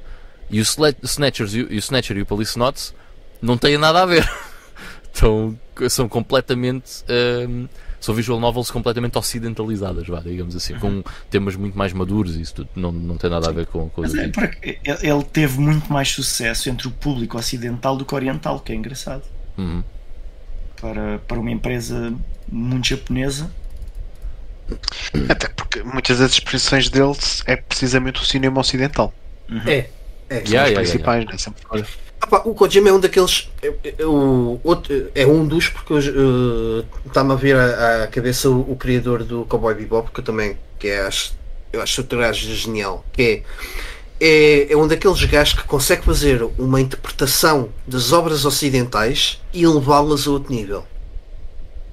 Uh, e já no Cowboy Bebop eu também senti muito isso. Aquilo é um, é um anime muito ocidental no, no, no que toca à temática, no que toca a, a todo o setting e, e, e aquilo é uma produção japonesa, feita por japoneses um, e que é elevado, toda, todas aquelas inspirações são elevadas a um patamar uh, um, completamente uh, acima. Uh, e, e o Kojima também senti que fez muito isso. Sente-se, aliás, é o que nós chamamos também das Kojimices, né? sente-se, portanto, um bocado daquela mentalidade nipónica, uh, apenas o suficiente para percebermos que é nipónica, no entanto, é uh, um produto feito uh, para as massas ocidentais, sem dúvida.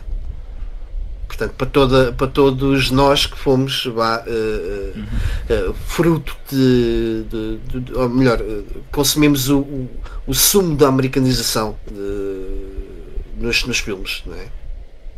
Crescemos, todos crescemos com estas referências, com os Terminators, com os Blade Runners, com. Sim, sim, sim. Não é? Uh, portanto, todas, todas estas obras. Uh, eu até estava aqui a ver. Uh, Lethal Weapon. O Lethal Weapon também, é, é, um Lethal Weapon no espaço. Estava aqui yeah, a ver as referências que ele, que ele teve e são poucas aquelas que são nipónicas daquilo que é game design ele tem, tem o, o, Super Mario Brothers do Miyamoto e o Portopia Serial Murder Case uh, como, como inspirações da, da, parte dos videojogos, de como fazer um videojogo, mas no entanto uh, depois é tudo coisas, no que toca a, filmes, é praticamente tudo americano. Está aqui uma exceção que é o Akira, uma bela exceção. O, o, Ivan de certeza concorda. A melhor exceção. e e, e de resto é tudo quase coisas uh, ocidentais. Né? Uh, já, falámos, já falámos um bocadinho também do Police Notes? Ou, ou há uma coisa que também gostavam de acrescentar? Não, é pá, já, já falámos mais. São, dois, são duas visual novas muito boas. Se não jogaram, pá, uh, joguem. Uh, eles não são. Os dois jogos não são muito compridos. Acho que têm. O okay, quê? Pá, aí 10 horas cada um. Talvez. Nem tanto, se calhar. volta disso, sim. Yeah, Depende uh... do, quão, do quão tu queres explorar do, das cenas opcionais. Yeah. Mas são muito bons, uh, experimentem, vale muito a pena. Uh, e epá, eu então queria falar aqui, dedicar-me. Há mais coisas que ele entretanto fez fora da série Metal Gear e que nós também vamos, vamos tocar, mas eu queria antes, antes de irmos aí a essa parte, focar-me naquilo que foi a obra Metal Gear Solid, que é pronto, a a, mais icónica de todas e aquela que trouxe, catapultou o nome Hideo Kojima para, para todo o mundo. Um, e que, como falei no episódio passado, Metal Gear Solid foi, portanto, um, a, a, derradeira experiência Metal Gear que o, que o Kojima quis, quis trazer ao mundo. Uh, e depois foi a partir daí que nasceu toda uma, uma, uma série, aliás, das, das séries mais bem sucedidas da indústria, de, de, das mais icónicas e conhecidas que temos hoje. Um, e que epá, demo, demonstrou a toda a gente aquilo que é uh, o gênio Kojima na, na, no, no, contar de uma história, na direção uh, das cutscenes, de como ele faz os planos uh, de câmaras, de, de como ele uh, toda, aquela, toda aquela escrita, as conversas que existem nos códex, todos os, os detalhezinhos, as piadazinhas, as, uh, muita tudo, tudo pode ser uh, um, pormenor extremamente importante que, vai, que vai mudar o rumo do jogo e que nós não nos estamos a perceber naquele momento. Um, epá, vocês jogaram antes de Metal Gear Solid algum jogo que vocês tenham jogado e pensado man, como é que estes gajos conseguiram. Como é que se lembraram de fazer uh, algo tão bem realizado e escrito? Porque mesmo em RPGs, que acabava por ser o, o estilo de jogo mais. ahm, musculado no que toca a, A nível de narrativa. Yeah. Epá, Mas- eu, já, eu já tinha jogado o Final Fantasy VII, portanto acaba Eu- por ser eh, o primeiro para mim. Ah, eu mas antes de jogar o sem- Metal Gear Solid joguei o Chrono Trigger e o mas, se- 4. mas sem contar com RPGs. Se, se Ah, se contar excluirmos com isso- RPGs, para mim é, é um não. Não existe. Não, não, eu não, acho que não não, existia. Até hoje, certo?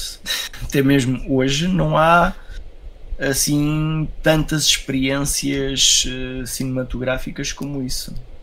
Não é? Epá, mas hoje já tens muita coisa. Hoje já Tens. tens muita coisa. Sim, é- é- acabam por ser Não tens ao nível aventuras dif- que o Kojima fez com os Metal Gear. mas não tão cinematográfico, porque quando o Metal Gear Solid começa, aquilo é literalmente como se fosse o início de um filme. Portanto, Yeah. com os créditos e a aparecer diferentes cenas e a mostrar ali um bocado o contexto do que é que se está a passar. Bah, não, é, não era na altura de todo habitual e mesmo hoje não é, não é algo que é muito feito, pelo menos bem feito. Sim, o nome há Metal Gear. um, sei lá, um Red Dead Redemption, coisa assim Só do que género. a cena é que.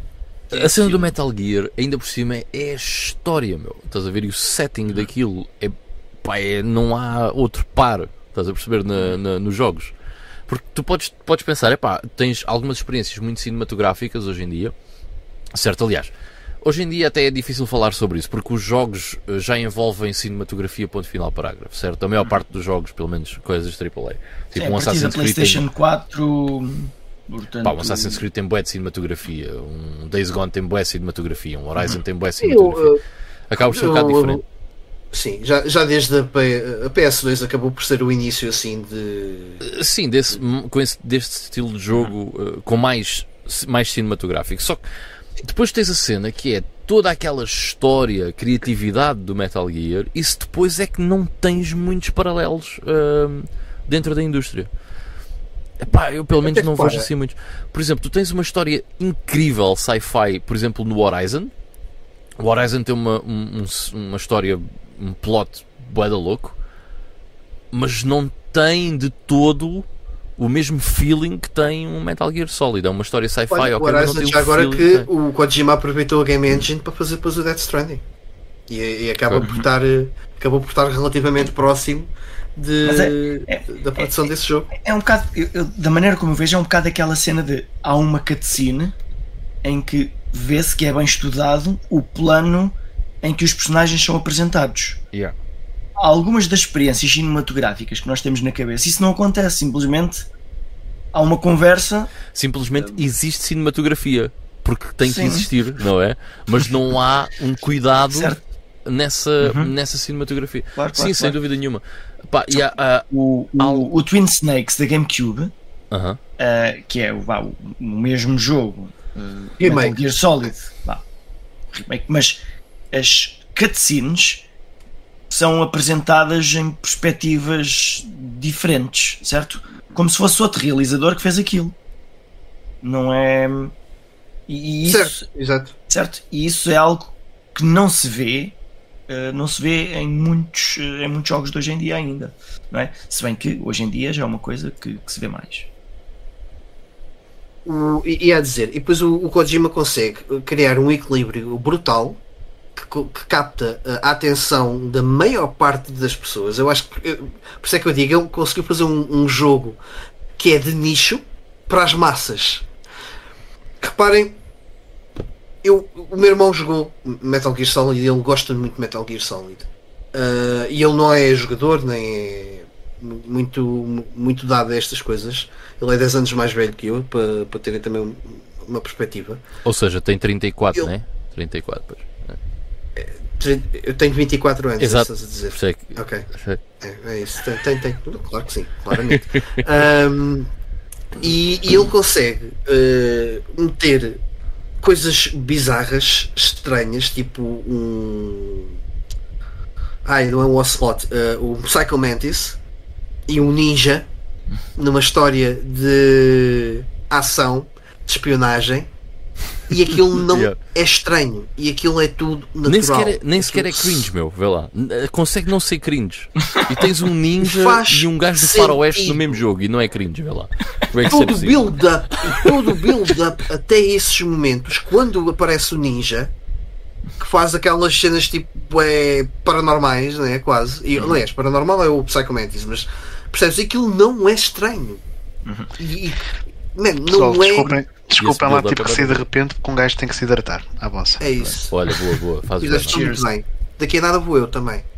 Ahm, a aguinha, não é? Não, mas é, é, é isso porque Água e tónica. a forma como a história é contada faz-nos também acreditar naquele mundo e nas coisas que acontecem, portanto é.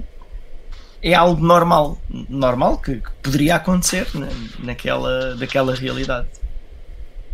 E, depois, e, e os temas que ele aborda, repara, ele aborda manipulação genética, acho que já é no segundo jogo, no Metal Gear 2, se, se não estou em erro. Ele, ele- ele Eh, aborda assim, Sim. Causa do... Sim, sim, sim. ele, aborda. ele aborda assim temas bué, tipo coisas que muito pouca gente eh, sabe não é, na altura. eh, e consegue introduzir aquilo, tornar aquilo tudo credível. Por isso é que eu também falei daquela questão dos consultores. Aliás, no Metal Gear Solid 2, eu já disse isso várias vezes, não sei se já disse aqui no. Acho que sim, no GameStone. Uh, o Metal Gear Solid 2, uh, o, Outer Heaven, o Outer Heaven, que é a base onde nos jogamos a maior parte do tempo, é guardada por drones como metralhadoras. Os drones Yep. que nós vemos nos dias de hoje. Isso foi em 2001. O Metal Gear Solid 2 preveu o fenómeno das É redes para sociais, monitores. Twitter e daquilo que viria. Mas sabes que há pessoal que. Mas isso, isso não é assim tão estranho. Há, há uma coisa que. Ok, eu já lá vou. Mas isso não é assim tão estranho porque tu tens. o- e Eu, eu sei que o Kojima faz um bocado isso que é. Ele quando está a fazer um jogo, ah, qualquer, um, qualquer um dos jogos dele, ele tenta perceber que conceitos é que existem hoje em dia ah, que são o mais à frente possível, ok? Para incluir no jogo. Ou seja, os drones, por exemplo. Como é que seria o mundo daqui a 50 anos? Yeah, Um por exemplo, por aí, os né? drones, de certeza que A, a, absoluta- direc- a direção em que vá, o- o- os armamentos estão a, a tomar. a, a- a tomar, Assim. exatamente. Imagina, eu tenho a certeza que os drones em 2001 seriam algo que já existiam, nem que fosse tipo em termos de protótipo, e que, se, que era uma cena que se, talvez se prevesse que viesse a ser, a ser, a ser Sim. utilizada Massificado. m- massificado no futuro. Sim, os drones militares já existem há algum tempo. A maior é parte das- Só os vemos em ação há, há poucos anos. A maior parte dos conceitos sci-fi normalmente tem uma base ah, real do, do mundo normal, ok? Tem uma ideia que já, que, já, que já existe, vá, digamos assim. Agora, se vocês me perguntarem, pá, ah, quer dizer, vá, mas ah, o Júlio Verne, no século XIX, ah, já tinha a cena dos submarinos, né? Se bem que o conceito não era novo. Mas o Júlio Verne é um visionário. A questão é, Sim. e eu, acho que o, o Kojima é essa palavra que eu há bocado queria dizer. Ele para mim sempre foi um visionário. Porque a questão é, ele, ele tem acesso a uma data de informações. As informações que ele vai escolher para tornar aquele mundo credível e aquilo que depois na vida real muitas vezes acaba por acontecer é aquilo que para mim o caracteriza depois como visionário. Mas no fundo ele só está a querer fazer uma história. Sim, mas, e, Ele, e- ele, ele- entendes? e até que ponto é que não foi um mundo que foi influenciado por algumas coisas que ele eh, imaginou? Imagina que havia um, Ah, não, sim, sem dúvida. yeah. um secretário de Estado dos Estados Unidos, o secretário da Defesa, que jogou o Metal Gear e diz: Olha, isto parece boa ideia. Aliás, reza a lenda que, que a PS2 acho que foi eh, usada para desvi- controlar aviões à distância, uma coisa assim do género, tipo os processadores da PS2. Havia aí um. Havia esse mito urbano, sim. De, de- era um sistema de controlador de mísseis. É, eh, assim do Iraque, Do assim. Iraque, sim. O Saddam, aquilo era tão poderoso que o Saddam ia usar aquilo para controlar mísseis. Fucking hell. Mas pronto. Assim, usaram, usaram usar. computadores bem menos poderosos para levar o homem à Lua. Sim, não, não, não precisavas de. Yeah, realmente. Até, Rocket até, um, até um relógio hoje em dia. Era se Yeah. calhar tão poderoso como esses computadores. Yeah. Muito mais, man. Muito mais, provavelmente. Mas não, não, não, não desviando muito mais disto. ah, o, aquilo, aquilo que eu estava a dizer, eu acho que depois o Kojima acaba por conseguir convencer-nos a todos uh, de que tudo aquilo faz sentido. E eu acho que não é qualquer uh, criador, não é qualquer artista, não é qualquer uh, gênio que também consegue ter essa, um, essa capacidade de comunicação terra a terra para chegar a tantas pessoas diferentes. Entendes? Sim, tu, tu se reparares na história dos Metal Gears, uh, aquilo, para mim, pelo menos enquanto eu estou a jogar, é obviamente que aquilo é um produto de ficção, certo? Mas aquilo é believable, não é? Tudo. Uhum. Aquilo para mim é relativamente believable. É claro, é um produto de ficção, tem ali muita coisa que nós, se formos a pensar, claro que se calhar não ia acontecer, ou pelo menos naqueles moldes, mas enquanto eu estou a jogar, eu tenho a sensação de que aquilo é uma história que faz todo o sentido e que poderia estar a acontecer agora. É bem engraçado. Mas também te misturou muitos acontecimentos reais. Reparem, o, o João Moreira. O João Moreira até acrescenta outra coisa. O Kojima previu a pandemia uns meses antes. é verdade. o Death Stranding ah, foi Death lançado Stranding. antes da pandemia ter arrebentado na China e tipo e ficarmos todos isolados e a ver ah, os Ubers a entregar-nos coisas em casa. Man, até nisso o gajo, é- o gajo Estás a ver? Até por esse acidente o gajo é visionário, meu. Mais uma é vez, quem é que garante um cu chinês não jogou o jogo e pensou: hum, deixa-me ir ali ao laboratório. Hum. Isto com morcegos é que dava, não é? Mas pronto. Eh, mas isto para dizer. O... Hum, peraí, no Metal Gear. Metal Gear Solid 4 há assim um gajo tipo morcego, tipo vampiro. Hum. Um, inimigo. Agora, agora perdi-me, agora, agora, agora quebraste está tudo, está tudo ligado. Yeah, é isso, é isso, é isso. Uh, mas pronto, Metal, Metal Gear Solid. Um, ideias que vocês queiram partilhar de, das experiências que tiveram com os jogos, que, ou seja, que realçou o gênio com os momentos. Digam-me assim, tipo. Eu lembro muito bem daquele momento um, do. Alguns boss fights. Alguns boss fights, sim, sem dúvida. Uh, mas eu lembro muito bem daquele momento em que o Metal Gear Solid 2 começa a atrofiar contigo. Do estilo, se calhar é melhor desligar a consola. Eu já mais para o fim do jogo. Se calhar é melhor desligar a consola porque já é um bocado tarde. E tu, eu estou a jogar aquilo à uma da manhã e eu penso, what the fuck? Isto é bem bizarro, certo? E depois uh, o gajo, o, o general, né, o, pelo codec, começa-te a dizer coisas completamente nonsense, completamente fora daquilo que é o, o normal. E aquilo é um momento super bizarro mas super criativo que tu nunca mais te esqueces daquilo. Nunca mais te esqueces daquilo. Pá, e é assim, uh, estamos a falar da série Metal Gear no geral. A história do Metal Gear Solid 3, certo? O fim do Metal Gear Solid 3 é das coisas mais impactantes ever a questão é, qual, feitas nos qual videojogos. Fim? É há vários. O, o, fim do Metal Gear Solid 3 merece todo um podcast. Ok? Porque só o fim, man, mas vá. Sim, Sim eu percebo. É, eu percebo o que é que estás a dizer, porque há várias coisas que acontecem. Yeah. Mas toda essa, Você... toda essa sequência, estás a perceber? Até, ou yeah. seja, quando tu já sabes o que é que está a passar e a sequência até ao fim do jogo, certo? Quando estás lá com a máscara da. Man, é, é uma cena incrível. É uma cena incrível. Tu, uh, pois é, diz uma coisa, uh, Ivan, tu acabaste de Metal Gear Solid 3 com aquela máscara camuflada. Uh, eu não branca, me lembro disso, era, tipo, eu não me lembro disso. Aquele pó de arroz, tipo maquilhagem de, das, das mulheres uh, japonesas. Eu não me lembro disso, mas não me lembro disso, portanto. De, de geisha. Diria que não. Acabei. Também não lembro disso. Acho que uma pessoa normal não, não acabaria dessa forma. Não, acabaria porque aquilo dava-te mais stats de camuflagem.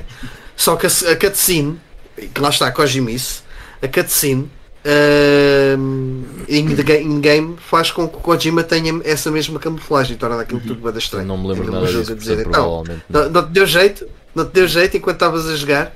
Mas olha, por falar no fim do, do Metal Gear Solid 3, uh, eh, vocês sabiam que a mãe do Kojima uh, costuma jogar os jogos dele?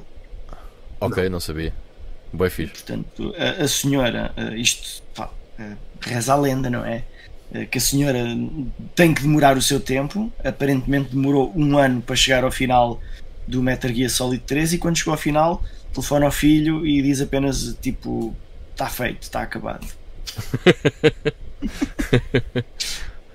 Não fazia a mínima ideia. Mas olha, teve uma excelente experiência a senhora. Mas eu acho de do- dos Metal Gear Solids, essas são duas coisas que me ficam mesmo bem na memória. São essas duas cenas. Pá, depois tenho muitas com o primeiro Metal Gear Solid, mas é mais uma cena nostálgica.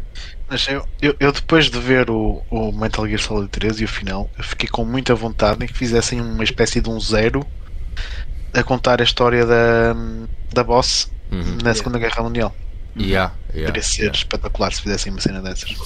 yeah, Olha, o- outra cena que fica na memória nos Metal Gears ah, são as cutscenes, ah, algumas delas incrivelmente longas. Yeah. Portanto, uma cutscene de meia hora não é para qualquer um. O Metal Gear Solid 4, quanto tempo é que tem Pá, aqui? não, não é meia hora, são 27 minutos. Não, mas o Metal Gear Solid 4 tinha cutscenes maiores. Acho que não, acho que tenho ideia que a maior era, não chegava a meia hora. A- eu, a eu- última eu adormeci, cutscene? eu adormeci em, ah, em algumas cutscenes. Então fizeste, Numa fizeste altura- travel. Pá, eu, eu, eu adormeci numa altura em que eu não, nunca andava cansado o suficiente para adormecer durante um jogo. Ah, o, Metal Gear Solid 4 foi o primeiro que me conseguiu fazer isso. Hoje em dia qualquer jogo faz isso. A última cutscene do Metal Gear Solid 4 tem 71 minutos. É, pá, E pensava, é- não, pá, mas acho que esses 71 minutos é com os briefings, aquela, aquelas sequências de briefing. Pá, não sei. o que eu estava a falar olha, era mesmo uma sequência Yeah. normal. it holds the Guinness World Record for the longest cutscene in a video game. É um filme. Yeah, praticamente. Yeah. É, epá, e é uma ganda cutscene, meu, também. Eu tenho uma história com essa cutscene. Eu, infelizmente, ah, vi essa cutscene no... antes de jogar o jogo, porque o, um amigo meu, por acaso ele costuma estar aqui, o, o meu amigo Leite, ah, mas estava lá em casa com ele, ele estava. Ele não sabia que estava no fim do jogo. Ah, mas depois percebemos que estávamos no fim e ele tipo ia, ia ser com a namorada, uma coisa assim do género. E ele disse, olha, estamos aqui só a acabar de ver o, o final do jogo, pá, 20 minutos estou aí. Isso foi umas last words. Foi, yeah, foi um bocado chato para a rapariga, coitada. Até porque foi ela depois que, que lhe ofereceu o jogo. Ah, se calhar arrependeu-se naquele momento. Sim. Isso é tudo, tudo Bem lindo. engraçado. Eu lembro-me de estar a ver essa cutscene e pensar, ai, man, isto nunca mais acaba, mas estava a ser incrível, porque aquela cutscene tem várias fases, não é? Tens a fase, vá, pós-boss do que está a acontecer ali, depois tens a fase, que é quando estão lá os três cotas, né? E depois há ainda há outra fase lá no, no avião, ou seja, aquilo tem várias fases, Pá, e são todas incríveis. E depois uma coisa que o Kojima faz bem da bem, que eu, eu gosto muito disso, a, a, a tal cena do pormenor e não sei o quê. Por exemplo, a cutscene final do Metal Gear Solid 4, quando estão lá os, os três cotas, eles estão literalmente a, a, a desembaraçar tudo Yeah. aquilo que tu não percebeste do plot dos Metal Gears todos. Estás a ver? Yeah, as- todas Pá, as pontas soltas. Todas as Yeah. pontas soltas. E se tu te eu estou-me a lembrares dos outros jogos, pensar nisso. meu. Aquilo é uma grande cena, meu. Tu estás ali mesmo bem vestido, tipo, uou! Depois de repente eles dizem outra coisa, uou! É E eu- eu- espetacular. Deve, deve haver gajos que gritaram como meninas enquanto estavam a ser ditas coisas. Não, não, Eu oh, acho que Carlos, eu vou dizer mais. Eu, nesse momento eh, em que tivemos a ver essa cutscene pela primeira vez, portanto, rolam os créditos. Isso- essa cena é antes dos créditos, eh, é depois dos créditos, aliás. Eh, aqueles créditos iniciais, quando acabas o jogo e depois sabes que há uma cena pós-créditos. E no final, portanto, estão a, a mostrar os voice actors. E no final há um nome que aparece. Epá, que eu não quero dizer, porque vai estragar. Ahm, mas há um nome que aparece que não é a, a voz. eh, eu, eu disse, eu, eu, eu vir-me para o leite e disse: O quê? Este gajo aparece no jogo? Tu não me tinhas dito? Ele disse: Não, não apareceu. Este gajo não apareceu no jogo, não, não estou a perceber o que é que está aqui a acontecer. E depois vem essa cena em que aparece a tal pessoa. Você, Yeah. eh, quem, quem jogou, tô- vocês estão Yeah, a perceber? eu é estás a Eu dizer. não quero estar aqui a entrar em spoilers, sim, sim, por é sim. que não. Sim, Man, isso é um momento é uma grande cena, yeah. Man, é uma grande. Quem jogou desde o primeiro Metal Gear Solid e chega àquele ponto é tipo What the fuck? Ah! Não é possível! Yeah. É muito bom. E depois é o- aquilo deixa-te uma cena pendente na história, não é? Que tu no fundo nunca mais vais saber o que é que acontece, não é? Porque. Pronto, Não tem é, Man, aquele final é perfeito para mim. O, É, o fim yeah, do Metal yeah. Gear Solid é o Metal Gear Solid 4. Aquilo é o final perfeito. E, e ainda não quer saber mais nada e não tem que saber mais nada. É tipo Inception. Eu já tive duas vezes esse exemplo. Não, não, não é para tocar. É um filme um bocado à Inception, é? Porque tu não, É. não sabes o que é que vai eventualmente acontecer. E Opa, não mas- tens que saber, é para ficar ali, acabou. e, e lá está, por calhar- exemplo, Se calhar nem o Kojima sabe. se calhar nem o Kojima sabe. a minha memória, eu já disse isto, tem 45 segundos e eu lembro-me dessas cenas, estás a ver? Ah, ou seja, há, há coisas nesses jogos que são marcantes ao ponto de alguém com uma memória muito má como eu, ou muito seletiva, vá, ah, de se lembrar. E eu acho que isso também tem aí, também mostra aí um pouco da qualidade de- daquele storytelling e daquelas personagens, daquelas Qual é o botão para banir pessoas no chat? Então, Olha, eu- eu, eu sinceramente também me lembro muito pouco do, do Metal Gear Solid 4, mas vocês estão para aí a falar das cutscenes e eu estou aqui a 0 mil euros, mas depois eu hei de, hei de o Sim, é que eu querer banir o João Moreira. Está a dizer Metal Gear Solid 4 é uma seca do caralho. Vou ser sincero, nunca o acabei, é aborrecido. Até o gameplay não me fez. Ó João, temos que conversar.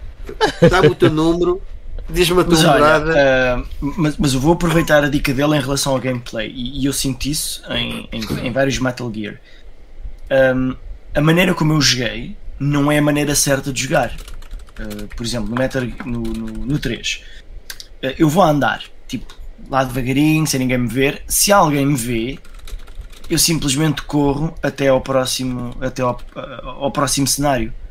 E se me matarem eventualmente no próximo cenário, eu recomeço nesse cenário com tudo normal. Então eu não preciso de jogar eh, à modo stealth. E então, a partir de certa altura, eu simplesmente corria. Só correr, correr, correr, correr, correr, correr. Ok. E, e se calhar estragou-me um bocadinho da experiência de jogo. Ah, É, mas, ah, mas também fez saltar um bocado daquela parte chata do estar lá meia hora a andar devagarinho para ninguém me ver e há um gajo que me vê e estraga tudo. Eu caguei. Corre, Pronto, temos uma nova poll. É verdade, já agora outra poll que foi colocada. Uh, 75% das pessoas que estão aqui connosco no chat não jogaram nem Police Notes nem o Snatcher. é pá, corrijam Ah, isso, é muito bom, pá, vocês vão adorar. Yeah. Ah, não, isso é ótimo. É, ou seja, temos aqui É uma uh, oportunidade. uh, três, uh, três quartos de, de- do nosso público. E digam, e digam ao Mike para jogar também. Eu faço parte, eu faço parte. Que temos aqui uma, uma, uma, excelente, uma excelente oportunidade para ter uma experiência incrível com, com os jogos do. com- mais uma experiência incrível com os jogos do Kojima. E a nova Polo, está aqui um erro técnico. Eh, tu não consegues meter 5 linhas, é isso, Ivan? Não, não consigo, Foi uma mas poll feita mesmo só para te por acaso É, não dá é, mesmo para pronto. meter 5, só dá para meter no máximo 4, mas é o suficiente, a verdade é essa. Vá, então, Mas, vá, mas- mas não se esqueçam que a pergunta não é qual é o melhor jogo, a pergunta é qual é que é o melhor Metal Gear Solid. Exatamente, exatamente. E, e o 5 estaria sempre fora da, da equação. Não, sim, acho eu. É, concordo. exatamente. Não, concordo. Acho que é, é unânime. Eh, aliás, nós temos um. um- Mas eu não, eu não sei em qual votar entre o 13 e o 4. Ah, eu, eu, já- eu sei. Uh, nós Yeah. temos um GameStone Gaiden que fizemos com o Daniel Costa, eu e o Ben e o Daniel, uh, que falámos sobre, sobre Metal Gear. Depois, se quiserem, se quiserem ir até lá, uh, nós depois também falamos sobre mais coisas. Uh, queria só. um, o, portanto, o, Ivan e o Carlos já partilharam um momento, só falta eu e o Ivo. Uh, Ivo, deixa-me só ultrapassar-te aqui, fazer uma, uma ultrapassagem pela direita. Uh, Não podes me ultrapassar, porque eu não, tenho, eu, eu, eu não sou um fã tão acérrimo como vocês. Eu não, Metal acho que não tenho assim, eu acho que não tenho assim um momento que te consiga dizer que me Ai, mas eu lembro- tenho. Eu tenho. Assim, Uh, Ok, era o que eu estava a dizer. Algumas boss fights, ahm, mesmo no. Algumas, por exemplo, naquela aquela contra aquele gajo bué da velho no Ai, Metal Gear yeah. Solid 3. Yeah, Fala-me End. sobre isso, Tá. porque era uma das coisas que eu queria falar, mas não. Isso é genial. Man, mas eu lembro-me eu lembro mesmo muito pouco. Eu lembro-me de ter achado isso fascinante na altura, mas nunca mais voltei a jogar esse jogo. Eu lembro-me mesmo muito, muito, muito pouco. Eu, eu- não me peças para elaborar. Eu, eu O lembro The End. De- de não, ter não, ficado não, o marcado. É de- acho que era achado. É End, é? Era de end, era de end. É o The End, é o End. É. Eu estava a confundir com o The Sorrow, que é o Sim, o- boss que vem a seguir. Acho que aquilo que tinha de de mais interessante era que simplesmente o, o boss podia morrer de velhice. Yeah. Não, não. e Desculpa, mas isso é um toque de género. Aliás, o, o Kojima É foi feito genial, é. fazendo várias, várias coisas ao longo dos jogos deles. Aquela extremamente icónica que é o trocar para o Porte 2 de- durante a luta com o Psycho Mantis. acho que isso to- todos nós conhecemos e é o Psycholantis a, a ler-nos o cartão de memória se tivéssemos lá Uhum. mais jogos da Konami ele Não tiveste a jogar Castlevania? Ou era, tinha lá, Gostas tinha lá uma, uma data de Gostas linhas. muito de RPG? Eu joguei, isso, eu joguei isso na GameCube e o gajo também fazia assim algumas referências, mas já não lembro se era com o Eternal Darkness, porque aquilo foi feito pela Silicon Knights também. Ou se ia também a outros jogos da Nintendo mesmo. É possível. E também tu tens. Man, toda. Agora um bocado fora. O Super Smash Bros. Melee. Acho que é o Melee da GameCube. Man, tu tens É lá uma data de é mensagens Smash. codec. Yeah, É o, é o eh, Brawl, desculpa, é o é o Brawl, Brawl, desculpa. da Wii. Eh, então, Mas o, o uma data- Kojima tentou fazer com que, ele aparece, com que o Snake aparecesse no Melee. Só que já não foi a tempo. Mas é pá, é brilhante. Eu já, tive, já perdi no YouTube há algum tempo a ver eh, tipo, as mensagens de codec, o gajo a comentar, eh, mesmo, mesmo a Metal Gear, como se vesse no jogo. Tipo, ah, como é que ele se chama? Era, não era a Main Link, que essa era a médica. E aí eu acho que vi isso também. Ah, a outra. Ah, como é que se chamava? Que, ah, olha, a atriz de voz foi a que fez o Bayonetta agora, este último, bastante conhecida. Não me estou a lembrar do nome. Ah, se depois puderem me ajudar. Mas ele basicamente está no codec a falar com, com a gaja a dizer está aqui uma coisa esquisita, ah, cor, cor de rosa, o que é que é isto? Depois ela a dar tipo toda a descrição. Ah, isto é o Kirby, ele faz isto, isto e aquilo. toda a interação é bué cómica, é A, atri- muito a atriz é Jennifer Hale. Ah, é Jennifer, exatamente. Ahm, e qual é, qual é a personagem que ela faz no Metal Gear? Ahm, Phoenix, que é tão importante. Ah, não é Meryl? não, ah, Naomi. É Naomi. Naomi. Ah. Exatamente, é Naomi. Ahm, mas pronto, o, o, o The End também tem uma dessas cenas. ah, A Meryl aparece no Police Notes, by the way. Yeah. ah, pois é. Ainda há bocado apareceu, para quem estava a ver em vídeo, a gaja ruiva no Police Notes era, era a Meryl. Ahm, Já agora, eu- o, o, The End, no- o The End também não era um boss que dava para matar numa sequência do jogo em que estamos a ver os bosses ir para um helicóptero ou uma cena assim. acho que sim, Dá era. para, dá para matar um deles com uma sniper ou uma Ah, coisa assim. não. Havia assim uma coisa Tenho maluca. ideia que sim, ou era ele o papagaio, porque acho que se matasse o papagaio ele morria também. Sim, era uma coisa assim do género. Sim, sim, sim. Não, mas a cena, a cena mais icónica que é o que tu estavas a referir, Carlos, é se nós durante o o combate com o boss, grava, eh, com esse boss, gravássemos e fôssemos mudar eh, o, o relógio da Playstation 2 para uma semana depois, era- havia uma cutscene de que Ou, o- ou se durasse, ou se demorássemos esse tempo a passar o boss. Sim. Exato, ou seja, que é certo? o período Sem fazer essa manha.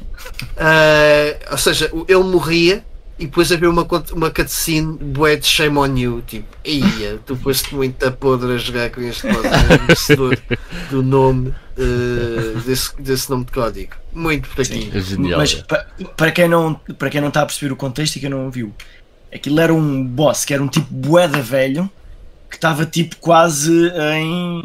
hum, eh, Está- Não queres a bater a bota? É. portanto, estava quase a bater a bota, então estava tipo num modo de, de, de, de stand-by, prestativo, yeah, yeah. certo? E depois, quando ele lutava contra nós, era como se o relógio crescendo começasse a contar para o gajo. E portanto, isso demorássemos tempo suficiente, como ele estava quase a bater a bota, batia mesmo a bota. Mas é ma- ma- mais uma dessas cojimices. Um momento que eu queria trazer ah, é também outra cojimice que acon- acontece em vários jogos. Ah, não, não é a caixa de cartão. Ah, essa também é muito, é muito engraçada. Mas eh, são as revistas pornográficas e portanto toda a cena Yeah. bué hentais que também está presente no jogo. Os pósteres com as, as modelos em biquíni na Metal Gear Solid 2 e depois todo o documentário e todas as- toda a interação que existe com esse tipo. Acaba por ser uma mecânica. Sim, Porque, mas já, já no tu- Snatcher tinhas isso. Tu quando. Aliás, No, desculpa, Ivo, desculpa, diz isso. Não, mas é isso. Já, já no Snatcher tinha, tinhas essa vertente, que sempre que ele tentava comentar. E, e mesmo no Police Notes, tu podes apalpar as, as gajas que andam. Sim, sim, yeah. Tens lá, tens lá essa opção, portanto, o, o Kojima é assim que tem. É um pervertido. yeah. Aliás, as visual novels elas, elas originam-se no- nos, nos computadores eh, japoneses precisamente com jogos hentai. Eh, olha, já agora dar as boas noites ao, ao João Teixeira. Também apareceu aqui eh, pelo chat a dizer que Metal Gear Solid eh, 3 é o melhor jogo que alguma vez joguei. É um dos jogos da minha vida também. É, é um dos melhores jogos que eu. Man, é, tu- Logo a seguir ao Final Fantasy IX. É o No Metal Gear Solid 2, quando tu eh, apanhas os gajos, os inimigos eh, off guard, né? E eles levantam as mãos e dizem "Ah!" e depois tu apontas para, para, para a pila deles e eles fazem não, não, não, não. Encolhes, não, não, não, não. Lembram-se disso e deixam cair coisas por causa disso, man. Yeah, yeah, yeah. Esses toques, esses problemas. aliás, eh, é uma cena para tu. eh, não, não é bem um final. Tu, tu ganhas é qualquer coisa, que é as dog tags. eh, Eu é nunca das- fiz Ah, isso. sim, Mas as dog tags, yeah. Tu, tu tens, se colecionares as dog, as dog tags todas do, dos soldados, aquilo também dá-te um, um prémio qualquer. Yeah. Ah, mas eu ia falar, por exemplo, as revistas pornográficas que a gente apanha ao longo do jogo, que, que a gente manda para o chão, que é, pa- é uma forma de tu distrair os guardas, que eles ouvem um barulho e tipo, ui, uma revista pornográfica, e tipo, os gajos ficam lá bem concentrados, e depois tu podes passar por trás ou lá está a batê-los. Portanto, eu, Porque olha lá, a, a cena do Metal Gear é que tem toda aquela coisa bué. ahm, como é que se diz? Bué, bué serious business, realista, não é? Sci-fi, não sei o quê, mas depois tem bué de parvoíce também lá no meio, não é? Há sempre ali Uma um- caixa- Tem uma caixa de cena das cartão. caixas de cartão. Há bocado estávamos a falar da é. Meryl. O- a Meryl, portanto, a Meryl aparece no, Metal, no primeiro Metal Gear, o primeiro, 98, ah, porque está presa ah, e está a fazer tipo. Ah, ah, olha, essa é outra. Há um truque. ah, por acaso estava lá em casa do Ivan uma vez estivemos a experimentar e tentei fazer isso e não consegui. Há um truque, uma, uma cena escondida que se nós, eh, nós conseguimos ver a Meryl na, naquelas condutas de ventilação a fazer tipo abdominais. E havia uma cena qualquer eh, que, que- um trigger que a gente conseguia ativar no jogo. Que se voltássemos depois para trás e voltássemos outra vez a ver ela a fazer abdominais, cada vez que voltássemos ela tinha menos uma peça de roupa. Tipo, estou a transpirar, estou a fazer eh, eh, exercício, então ela ia tirando roupa e nós podíamos ver a Meryl. Genial, Portanto, meu. isso- Genial. Ah, pera lá, pera lá. Eu lembro-me de ver isso, mas era nas, numa revista qualquer de jogos a dizer essa dica. yeah. Ah, eu lembro-me de ler qualquer coisa sobre isso.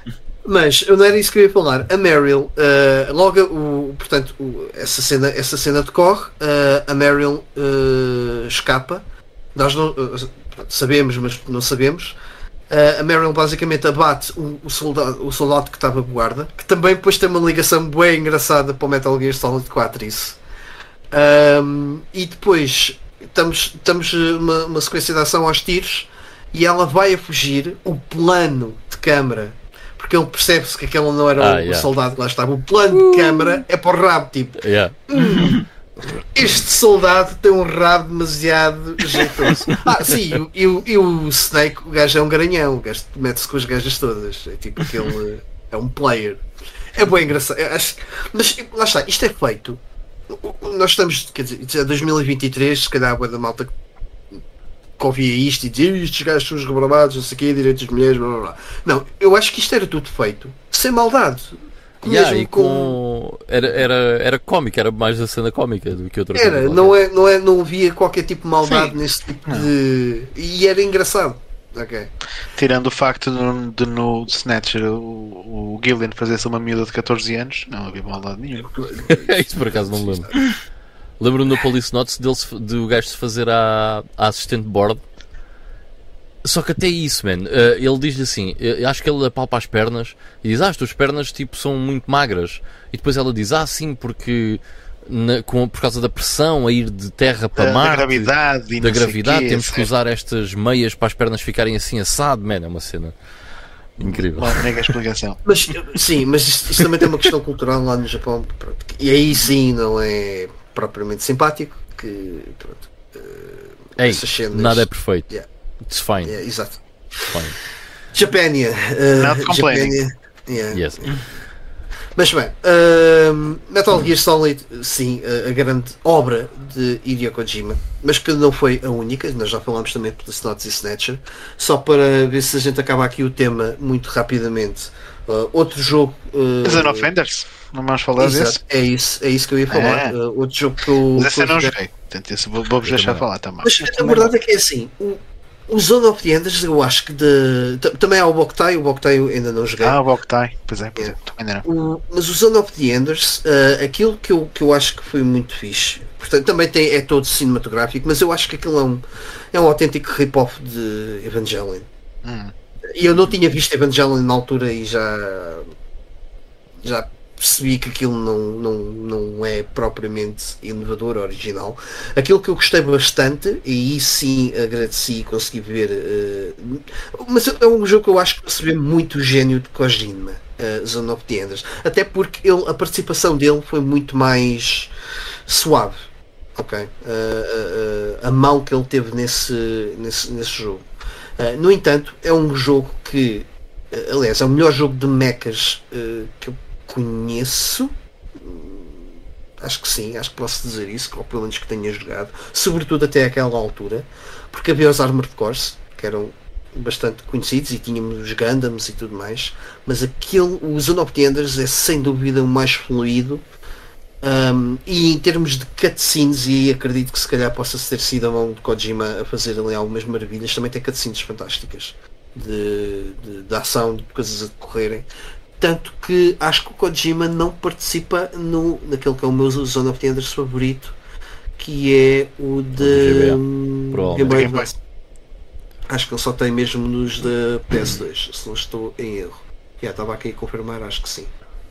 Uh, ele depois só tem uh, só mete mão nos Boktais uh, e Metal Gear Solid Acid e depois tem aqui mais algumas coisitas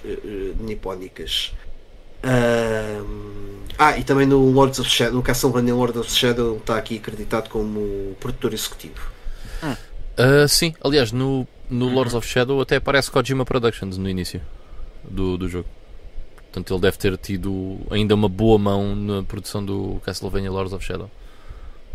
Interessante, porque eu não sabia. Não vou também uh, tocar, uh, quer dizer, digam vocês se vale a pena, é mais pelo, pelo tempo que, que a gente tem, que já, também já se vai fazendo tarde. Vou, só, vou só falar da última Kojimice, uh, que, que era o, o aquela, aquela história do lançamento do Metal Gear Solid ah. 5. Ah, e, ah, sim, sim, não, isso, sim, isso convém, por favor, isso Por favor, por favor, sim. Do. Foi do Ground Zeroes. Sim, portanto, sim. O, o trailer. Foi, foi aí que foi desenvolvido o, o Fox Engine, portanto, o, o motor, o motor porreiro que fizeram, que foi usado no, no 5. E o, o, Metal Gear Solid Ground Zeroes acabou por eh, servir como um prólogo do Metal Gear Solid 5. Entretanto, apareceu um, um trailer de um jogo, tipo de um estúdio qualquer, que já nem me lembro do nome, assim, uma coisa marada, uh, e que depois mais tarde uh, se percebeu que aquilo era o Metal, o, o Metal Gear Solid 5 tinha lá. Foi lançado no E3, uma coisa assim. Sim, uma coisa assim, um género. Grande. Sim, sim. Uma coisa tipo. Uma coisa com muito bom aspecto. Aquilo. Sim. Que na altura até já se fazia e já havia aqueles gajos que viam os trailers ao detalhe e estavam tipo. Uh, e aquilo lá escondido estava o que podia formar parte das letras de Metal Gear, Metal Gear yeah. Solid 5. Yeah. Aquelas coisas que nenhum humano normal iria conseguir ver, mas que há gajos que se dão ao trabalho disso. Sim, o Kojima foi, era muito bom nesse. Uhum. Foi, esse, esse também é um momento épico da, carreira dele, para mim. Uhum. Uh, a forma como ele, como ele mexia a indústria com os trailers, né? Uhum. Uh, aliás, ele. Ele hoje, hoje é um dos nomes que mexe imenso a indústria. Veja, eu, eu lembro-me de ver o trailer da apresentação do Death Stranding e pensar, eu não quero ver mais nada deste jogo, eu vou só querer jogar. Ah, yeah. sim, sim, sim. Yeah. Tipo as baleias mortas e o bebê e a praia e graças. Yeah. Meu, esse trailer era uma bizarria yeah, inacreditável. Mesmo. Mas ficou, fiquei logo interessado, mano. Logo. era bem interessante. Acho que era ah, o João Moreira também está a dizer Blue Point ou uma coisa assim do género. Era qual já não me lembro do nome. Blue Point? Blue Point, não, não me lembro. Era tipo o nome de um estúdio qualquer. Imagina que era tipo, olha, é, é um estúdio que é indie, mas depois apresenta ali uma coisa incrível. Yeah, yeah, yeah. Eu, lembro, eu lembro-me disso, eu lembro-me perfeitamente disso. É... Aliás, eu há pouco tempo tentei, tentei descobrir esse vídeo original e não consegui. Já só vi os estrelas com o Fox Engine. Uhum. Um, mas sim, bem, bem, bem agarrado esse momento que eu também acho que é, que é memorável. Uh, mas estava a dizer, e uh, não, não queria falar de, daquilo que foi o, o, final da carreira de Kojima na Konami, uh, que acho que isso também dava outro podcast.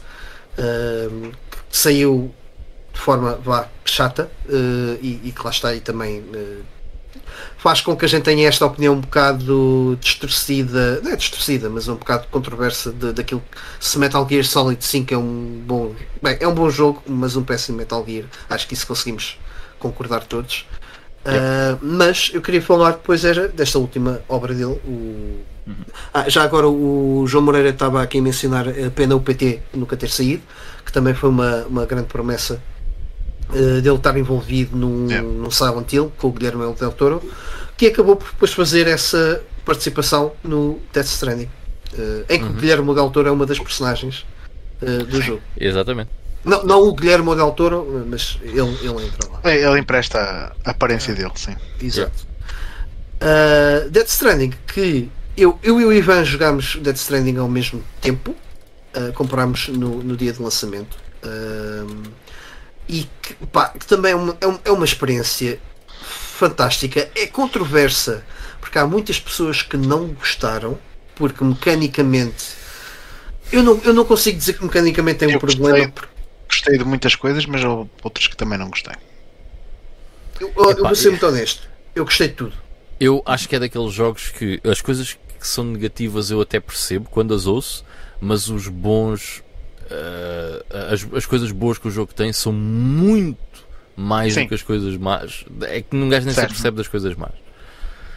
Eu, eu não joguei esse jogo, mas eh, vocês diriam que é, que é daqueles jogos que se eu não jogar, mas vir o gameplay no YouTube, que na verdade eu não perco grande Não, coisa. não, não, não. Não, Não? De É, todo, é, de é. todo. não tens, Aliás, tens de jogar. quando Eu tenho que Esse carregar, jogo eu tenho que carregar as caixas. Não Tens tens, este jogo no teu backlog, Carlos. Eu, não não tens de carregar as caixas todas. Então, mas, Mas olha, quando é- quando é que um tu vais dia- cá acima? Mas é assim, amanhã. Vais cá acima amanhã? Pá, o- tecnicamente hoje, mas pronto. Então, pera, pera, pera, pera. Então é assim. eh, dá para a gente se encontrar ou não? Dá. Dá? Dá. Traz-me o Ghost. o Ghost. Eu, eh, Trazes-me um e levas outro. Levas o Dead Standing. Está bem. Ok? Eu vou, eu vou carregar as caixas ehm, para, para ter essa experiência. Não tens que apanhar as caixas todas, ok? Ok. Sim, não, não mas, mais. ma- mas será, seria um jogo que o dia em que eu vir a 10 euros eu iria comprar. Certo, Sim, mas não fazes- Mas não, não. Nunca tive o foco nesse jogo. Esta, Mas- esta mas semana por a acaso- combina por isso. acaso, então. vale, por acaso vale a pena jogar, porque é, é mesmo muito diferente. Mesmo a- o conceito, o conceito do jogo em si é muito diferente. Mas, Yeah, é mas verdade. sopes, tu sopes tens- personagem. sim, e tu aprendes, tu, que ele tem uma curva de aprendizagem que eu ainda achei bastante elevada por Uhum. todas aquelas mecânicas que eles te introduzem. ah, e a cena dos inimigos invisíveis e não sei quem, não sei como é. Mas quando entras na cena, ah, depois já estás ali na boa. Yeah. É uma experiência incrível. Já, Phonics. Já andas ali na boa. E eu digo que tu no fim do jogo já não queria saber das caixas para nada. A minha É, namorada pá, eu- está a dizer, "Olha, olha ali uma caixa. Eu, não, não, não, deixa lá. Então, É, eu- eu- eu tive um Vai buscá-la se quiseres. vocês jogaram o Director's Cut? Não. Não. Não, eu joguei por normal. Pá, Ou seja, eu ainda eu tive a experiência da- eh, que foi interessante porque eu ainda apanhei muita. Aquilo era um, era um jogo. pronto. Lá está. O Kojima é visionário, mas nem, nem- como todos os visionários há coisas que falham. E ele quis criar ali todo um modelo novo de jogo, que era o Stranding Game, em que basicamente.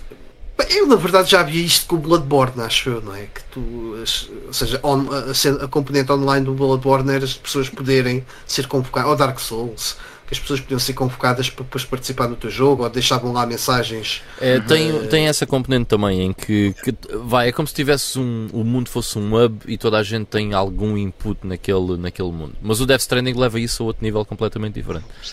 Exato, mas eh, basicamente ele, ele, ele, criou, ele criou ali um modelo de participação entre, entre vários jogadores que não são selecionados, não são selecionáveis, aquilo é o próprio jogo que de forma tanto ou quanto aleatória, creio eu, eh, te atribui uma data de jogadores que vão interagir no teu próprio jogo e na construção do teu mundo. Um, e depois lá está, ficas com escadas ou, ou cordas, ou, ou seja, caminhos já feitos e mensagens. E mesmo eh, as estradas e tudo. Eu, nas primeiras zonas eu dei-me ao trabalho de completar as estradas todas. Depois, depois lá para o fim cheguei a um ponto em que já, já Pois. estava toda a gente a cagar para aquilo, já ninguém construía merda nenhuma e eu também me desarrasquei.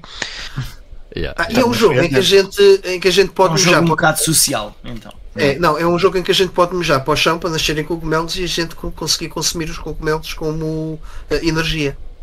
O que é interessante. E é um jogo em, em que É- se joga é todo o trabalho que tu Era a, tiveste. palavra, era a palavra que eu iria dizer. isso. É, por acaso é muito interessante isso. O, o nosso, no nosso mijo é proteico para o futuro da humanidade. Ah, não, mas e, e fa- faz isso, Carlos. Joga o, o jogo. E é um jogo, é um jogo longo. Atenção. É, yeah, ainda, ainda bem longe. Metes, metes ali umas 60 horas na boa. Sim, é, Ah, é, é longuinho, é. E Mas é um jogo, atenção, e é um jogo que eu também te recomendo. Eu tive, pronto, eu quando o joguei, a, a minha a minha filha tinha dois meses quando o jogo saiu, qualquer coisa assim, dois, não, nem dois, nem dois meses tinha, Ah, porque o jogo sai no início de novembro, a minha filha nasce no fim de setembro.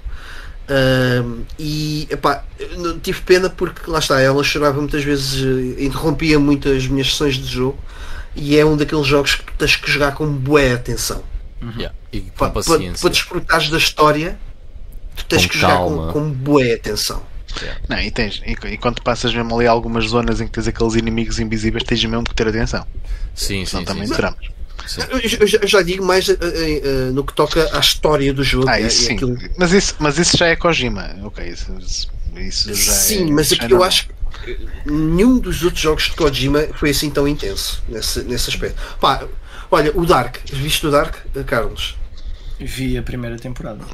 Pronto, aquilo que muita gente fala do Dark é que aquilo é bem confuso e a maior parte das pessoas vê o Dark porque lá está, tiveram aquele interlúdio eh, a acompanhar as seasons eh, e que depois não percebem nada daquilo, têm que ver aquilo outra vez. Eh, é um bocadinho nesse sentido. É, é, um- é aquele jogo que tu tens que guarda mesmo a sessão de tempo para estar dedicado àquilo. tens, e tens que fazer aquilo tudo de rajada para. É, não, não Este- deixes aquilo a meio, não deixes porque vais-te perder, ok? Eh, mas vale muito a pena. Vale, vale mesmo. Ah, é uma experiência, o- é toda uma é experiência. É o melhor Walking Forklift, forklift Simulator que alguma vez joguei. A saber quando o pessoal diz isso, isso é desconsiderar tanto aquilo que o Death Stranding é. Foda. Mas é a primeira, a primeira Mas é coisa que verdade, tu, que tu aprendes, a primeira coisa que tu aprendes é caminhar ali. Certo, Ok, não, oh, oh, oh, oh, Ivan, se- aquela secção na montanha, eu sofri com o homem. Ei, mas olha, por Eu- exemplo, esse, esse é um excelente exemplo. Tu estás a subir a montanha, não é? E estás a pensar, a gente vai lá chegar. Yeah, a gente vai lá chegar. Não, e esta tu nunca mais acaba, meu. tu simplesmente estás a subir uma montanha com uma caixa às costas. É, o- ou seja, Não, coisa um é- conjunto de caixas. Um conjunto de caixas. ali todas ali a Exato. abanar. ou seja, em teoria isto é um conceito deixa uma caixa básico, lá ao mas fundo e foda-se, caga naquela caixa. Foda-se, não consigo cagar naquela caixa, diga lá buscar.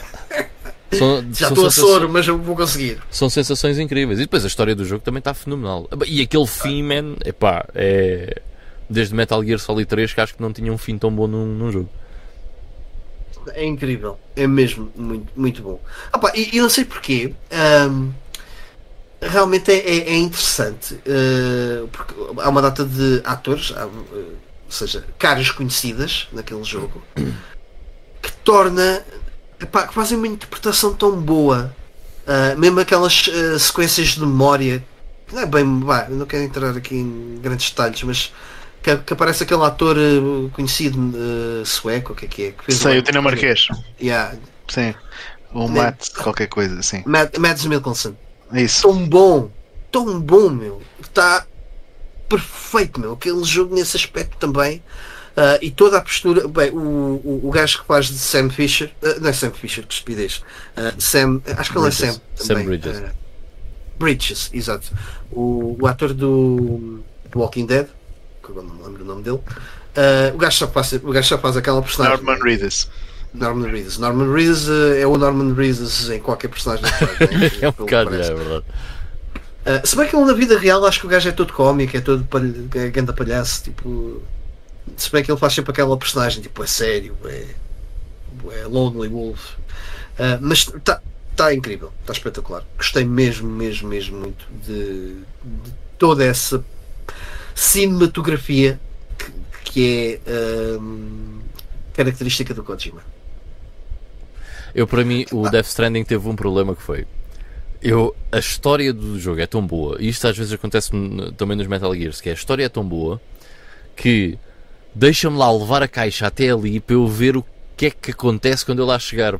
Porque eu fico tão investido na história que às vezes faço um bocado de rush pelo, pelo jogo, mas nem é por não estar interessado naquilo que está a acontecer à minha volta, é porque eu preciso de saber o que é que acontece a seguir. A única Pá. crítica que eu faço a Death Stranding, eh, epá, e corrijam-me no, nos, aqui nos comentários também, quem, quem platinou o jogo, por exemplo, o post-game, acho que as missões que oferecem são, são repetitivas. Não... Aliás, e às vezes havia al- algumas missões que eu nunca percebia se tinha acabado aquilo, porque não ficava bem marcado o check. Se... Depois parecia que estava a repetir muita coisa, não sei se estava a fazer aquilo como deve ser ou não. Depois acabei por. Sim, aquelas entregas opcionais e não sei o quê. Sim, sim, sim. eu quis investir tempo Não, nisso, mas depois aquilo era um bocado confuso. Uh, não, não achei. Achei que não foi bem desenhado esse, portanto, esse post-game e que até tinha potencial para fazer quase uma espécie de SimCity ali, né? Uh, ou pelo menos dava a entender um bocado que podíamos reconstruir todo o mundo uh, no post-game. Uh, mas depois ficou assim um bocado aquém daquilo que eu estava à- daquilo que eu estava à espera. Mas lá está, não é, é uma coisa acessória do jogo. Não, faz parte. Uh, só ir aqui aos comentários antes de, de darmos por terminado aqui o, o- o tema. Um, o João Moreira re- retifica-se aqui um bocadinho e vai. Ele diz Death Stranding é do caralho, é uma experiência fantástica. Tinha a cena multiplayer onde o pessoal se ajudava a construir caminhos, pontos, lá está, uh, e deixava mensagens aos outros jogadores. Está Um, tá, ah, tá e o Alexandre diz que já teve a 10 paus na porta, Carlos, o Death Stranding. Um, e o, o João também diz que este foi um daqueles jogos que foi, está, em- está neste momento emprestado. Uh, emprestou o dele, ainda não devolver o gajo que o jogou, tem 10 minutos e cagou. Man, eu ia lá buscá-lo. Disse, Death Stranding e tal, como é que é? Ele diz, lembrei-me agora que comprei uma televisão uh, TV 4K por causa deste jogo, a meio do gameplay ter que ser. Yeah, yeah, Este jogo é- é, visualmente é também muito bonito. é lindíssimo. Yeah. Yeah. E em termos de cinematografia, tem algumas, algumas cenas fabulosas. Tem, tem, tem. Um dos momentos que sempre me fi- ficou na cabeça no Death Stranding é logo ao início, quando nós estamos a fazer, a levar aquela cena até àquele sítio, logo no início, Exato. certo? Em que tem aquele plano meio aéreo Sim, por sim, do personagem sim, com, aquele, sim. com aquela música. Ia, man, isso é tão bom. Uh, low, a banda é Low Roar, Low por Roar. acaso ficou-me na cabeça. Tão Uh, bom. que, é, que é um estilo, até a própria música é encaixa tão bem. Eu não ouço aquele estilo, aquilo é tipo trip hop, não sei. Eu também não ouço aquele estilo, mas it just works. Yeah. Fica mesmo ali, entra na perfeição. Ahm, alguma coisa que gostassem de acrescentar relativamente ao Kojima que a gente não tenha mencionado aqui? Uma, uma nota breve. E já agora nos comentários também. Vamos ver como é que será o novo Death Stranding. Vamos ver o que é que ele fará no futuro. Yeah, Uh, a Konami a Konami está aos poucos uh, a repegar na, na franchise Metal Gear Solid sem ele agora.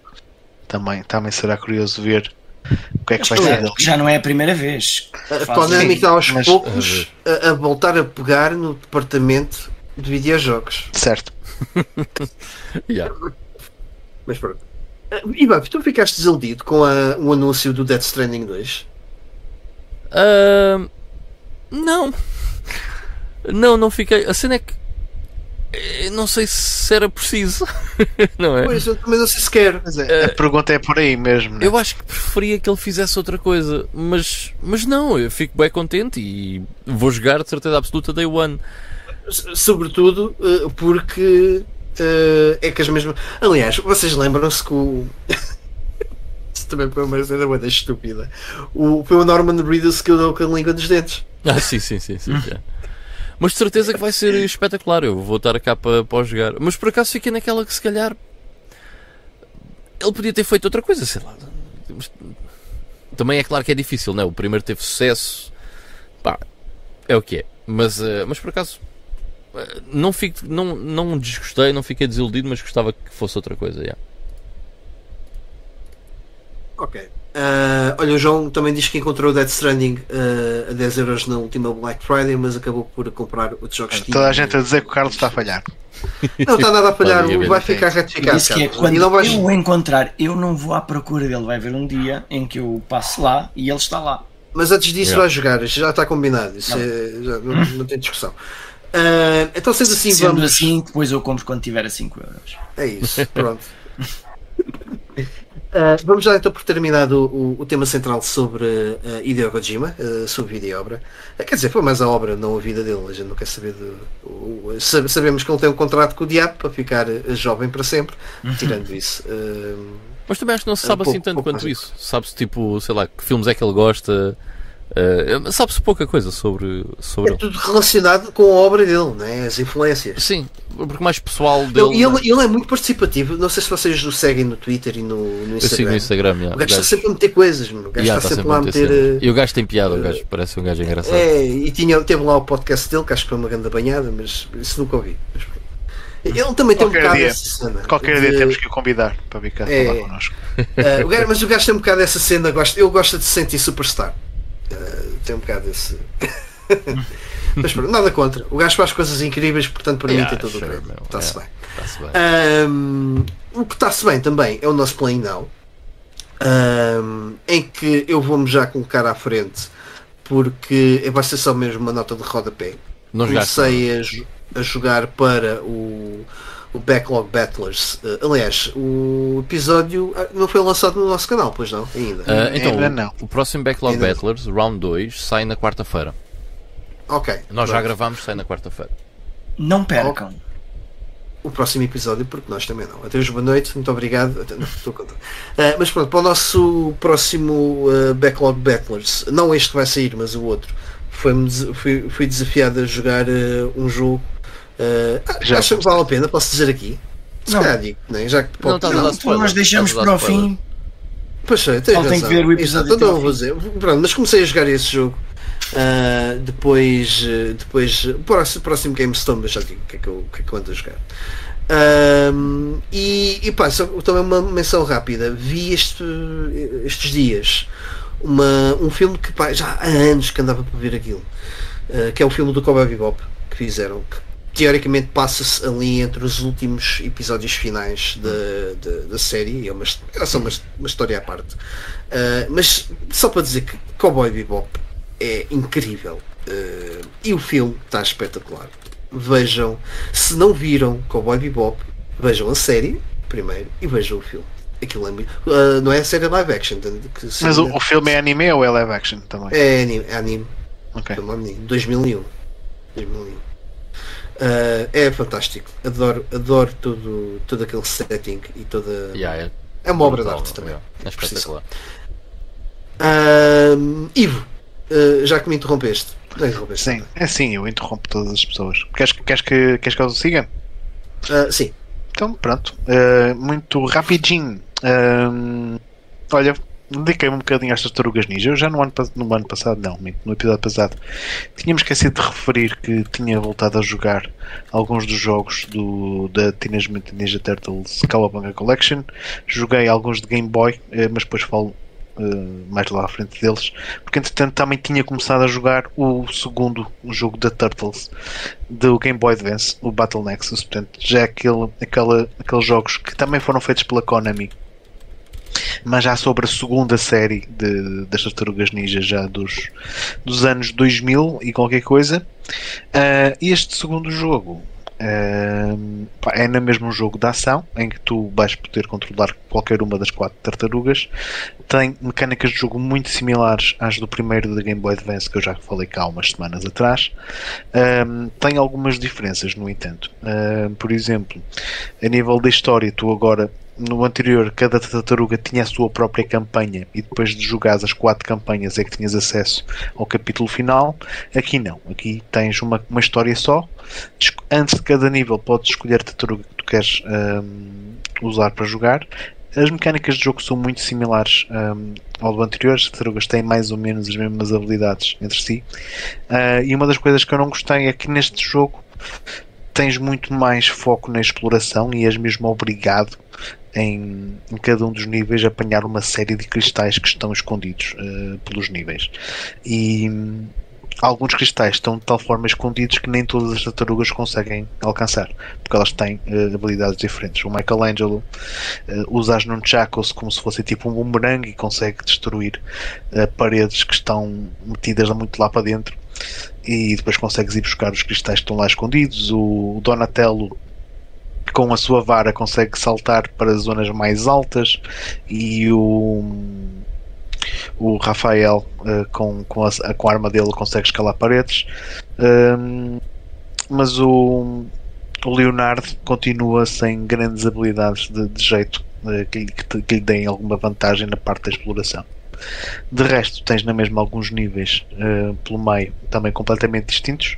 Fora do 2D Action Side Scroller, tens alguns níveis em que são tipo shmups, em que conduzes tipo uma nave espacial e tens que andar ali destruir outros, outros inimigos, outros que, que, é do mesmo género, mas na primeira pessoa. Portanto, tens ali na mesma alguns níveis ali pelo meio que, que te vão mudando um bocadinho da, da jogabilidade. De resto, pronto, é muito parecido ao primeiro, uh, também graficamente muito bonito para uma, para uma Game Boy Advance com gráficos super coloridos uh, personagens bem animadas, bosses gigantescos. Portanto, nesse aspecto está tá muito fixe. Uh, avançando, o, o jogo que joguei a seguir uh, foi um jogo uh, da Mega Drive que foi o Magical Taruruto Kun, que é um jogo da Game Freak. Portanto, é um exclusivo japonês uh, que é baseado numa série de manga e anime que certeza que não saiu cá, pelo menos na altura, por isso é que o jogo também não, nunca, nunca acabou por sair do Japão. Mas é um jogo graficamente também lindíssimo. É, é dos jogos mais coloridos uh, e bonitos e bem detalhados que a Mega Drive tem. E só por isso é uma pena que não tenha ah, saído fora do Japão. Magical Taruruto Kun. Acho que está lá no nosso planeamento. Não sei se estás a passar. Já, já está a passar. Tem bem bom ah, ok, ok. Esse, esse, por acaso vale a pena porque o, jogo é mesmo muito bonito. Uh, a nível de jogabilidade, também é um jogo muito simples. Um botão para saltar, outro botão para atacar. O gajo tem, a personagem tem uma habilidade, tem tipo uma, uma varinha mágica em que consegue tornar objetos inanimados em objetos vivos. Eles ficam sempre lá com uma carinha sorridente. Pronto, e aquela cena é tu tens um botão para saltar, outro botão para usar a varinha, e a cena é que tu agarras esses objetos e conseguis depois atirá-los contra os inimigos também. E depois tens um outro botão para usar alguns ataques mágicos que tu podes ir também uh, colecionando power-ups para, para, para os usar.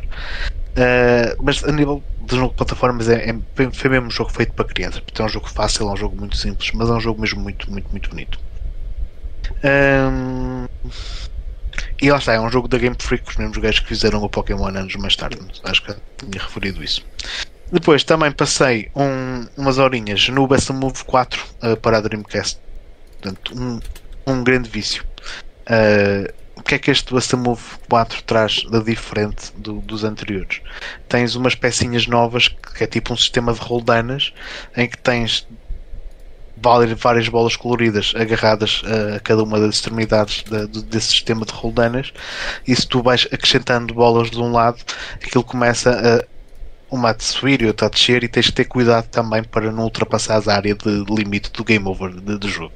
Mas pronto, essa é, foi a grande novidade a nível de, de gameplay que eles meteram ali. De resto, é, é um puzzle game muito uh, viciante como todos os outros. Eu, eu, por acaso sempre gostei desta série Best Move ou, Puzzle Bobble. São jogos que um gajo consegue facilmente gastar ali um, uma boa hora, duas horas uh, na boa, só uh, a jogar mais um bocadinho, porque é mesmo super viciante. E de resto, continuo na mesma no Final Fantasy XII da PlayStation 2. Já estou muito próximo das, das 60 horas de jogo. Esta semana não consegui ter muito tempo para jogar sessões longas, portanto também não tenho muito mais a acrescentar. A dizer, eu estou a gostar bastante do jogo, mas também estou a, levar o meu tempo, estou a fazer boa de grind, estou a apanhar tudo que posso apanhar de summons e quickenings e estou a fazer aquelas hunts. Portanto, I'm taking my sweet time. Está a ser fixe jogá-lo, mas Uh, infelizmente nesta fase não estou a conseguir ter tempo para ter muitas sessões de jogo longas que me consigam uh, fazer desfrutar do jogo na, na, sua plenitude. Portanto, ainda me vão ouvir falar do Final Fantasy XII durante uns, uns, uns quantos tempos ainda. E é isso da minha parte. Ok. Um, sendo assim, eu vou passar uh, o play now para o Carlos. Ok, então, o Carlos, o que é que o Carlos jogou? Uh, vou começar aqui por falar de jogos de arcade uh, tal como prometido. Eu acabo sempre agora uns joguinhos de arcade por causa das cenas. Um, o, o diz o nome do serviço, que pode haver pessoas que é não tenham. do, do Unstream Arcade, que está disponível para PC e também para, para Xbox. É um serviço fixe e, e que tem lá muitos jogos retro pá, para experimentar. Ah, então, o primeiro jogo que eu joguei eh, da arcade é um jogo chamado Tumble Pop. O Tumble Pop um, é um jogo que eu me lembro de ver nas arcades e que eu se joguei foi muito pouco porque era naquela altura em que eu não tinha 16 anos e não me deixavam entrar e na verdade eu nunca vi aquela arcade em salas, eh, em cafés onde eu pudesse entrar para jogar. Eh, a- a- aquele jogo é, é- é muito simples, muito divertido e que faz-me lembrar dois jogos que eu gostava bastante, que é o Pang e o Snow Bros. Parece que é uma um bocado de uma mistura dos Mistura dois. dos dois, yeah.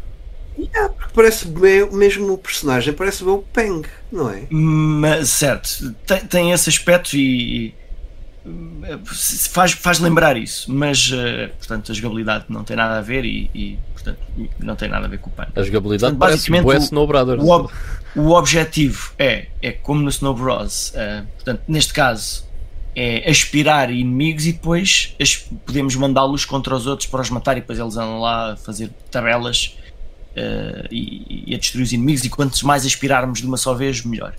O Snow Bros. era uma coisa desse género, mas transformar o inimigo numa bola de gelo e depois mandá-lo a fazer ricochete. Ah, e e, é, é um jogo, é um jogo simples de jogar tem sempre cada mundo passa-se em, em várias cidades, países. Este é criado ou é o mesmo do sempre- Bomb Jack.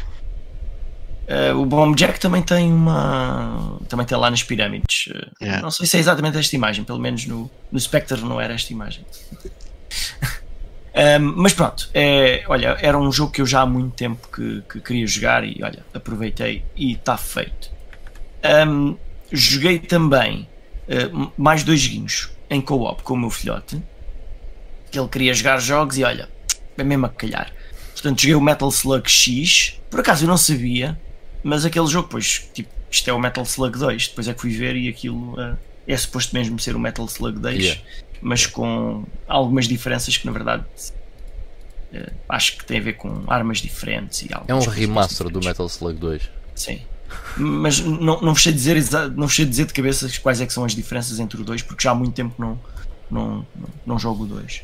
Mas pronto, fo- foi divertido. O meu filho gostou bastante de, de andar lá aos tiros e a apanhar as armas e disparar e ser transformado em zombie e coisas do género e derrotar, eh, e derrotar extraterrestres. É um, é um jogo bastante divertido. Uh, depois, outro jogo, voltando atrás no tempo, mais um jogo que eu me lembro de ver e de jogar algumas vezes, e havia pessoal que era viciado neste jogo, que era o Bad Dudes, também para arcade, um, em que dois gajos eh, vão salvar o presidente Ronald Reagan, não sei se é referido o nome dele, mas claramente que é o gajo, um, portanto, a derrotar ninjas. Portanto, isto numa altura em que os ninjas era uma cena muito presente em, em jogos e filmes. Portanto, e este aqui é, é, é um clássico. Portanto, é, aquela ali a versão que estava que se viu ali inicialmente era da, Da da, NES, NES, mas da, portanto, da arcade é uma coisa parecida, mas com gráficos melhorzinhos. É um jogo divertido. Um, e curiosamente, dava para perceber a quantidade de dinheiro que alguns gajos gastavam naquilo, porque eu lembro-me de ver pessoal a jogar até muito perto do final do jogo. Não me lembro de ver ninguém chegar ao final, mas vejo gajos que chegaram até muito perto do final, nos últimos bosses, e tiveram que gastar muito dinheiro para chegar ali, de certeza. Uh, mas pronto, é mais um jogo divertido, muito old school. Portanto, passando à parte não tão old school. Depois de tanto falarem do Yakuza, eu fui experimentar o Yakuza e, e gostei bastante. Eu joguei o Yakuza 0, portanto Yes. segui aqui a, a indicação do, do Ivo, começar pelo 0 em vez de começar pelo, pelo 1, neste caso o Kiwami, que na verdade eu já comecei, porque fiquei muito curioso em perceber o que é que, como é que aqueles personagens eram no, no seu estado original. Portanto, mas falando. Não, não, não faço Mas, Sequer- Já Mas- estragaste metade da piada. mas falando do Yakuza 0, ah, olha, é, é- eu até comentei com, com, com o Ivan quando a gente estávamos na- a gravar o, o, o Backlog Battlers eu não percebo porque é que a SEGA não fez daquilo dois jogos diferentes. Chamava-lhe Yakuza Zero Blue e Yakuza Zero Red. Vendia os dois, dois jogos diferentes, e o pessoal ficava fascinado com dois jogos e comprava os dois. Assim, Não lhes burros, ideias. burros. Fizeram aquilo só num jogo em que jogamos dois capítulos com um personagem, dois capítulos com outro. Portanto, dois capítulos com o Kiryu e dois capítulos com o Majima. Pá, eu adoro o personagem do Majima.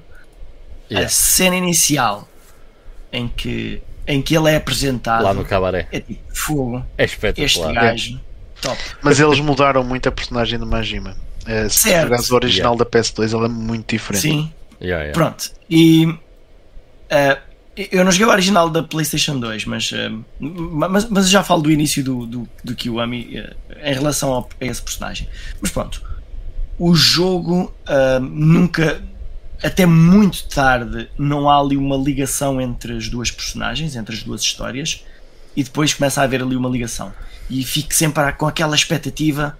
Pá, mas quando é que eles se vão conhecer? Quando é que se vão encontrar? De certeza que vão lutar um contra o outro.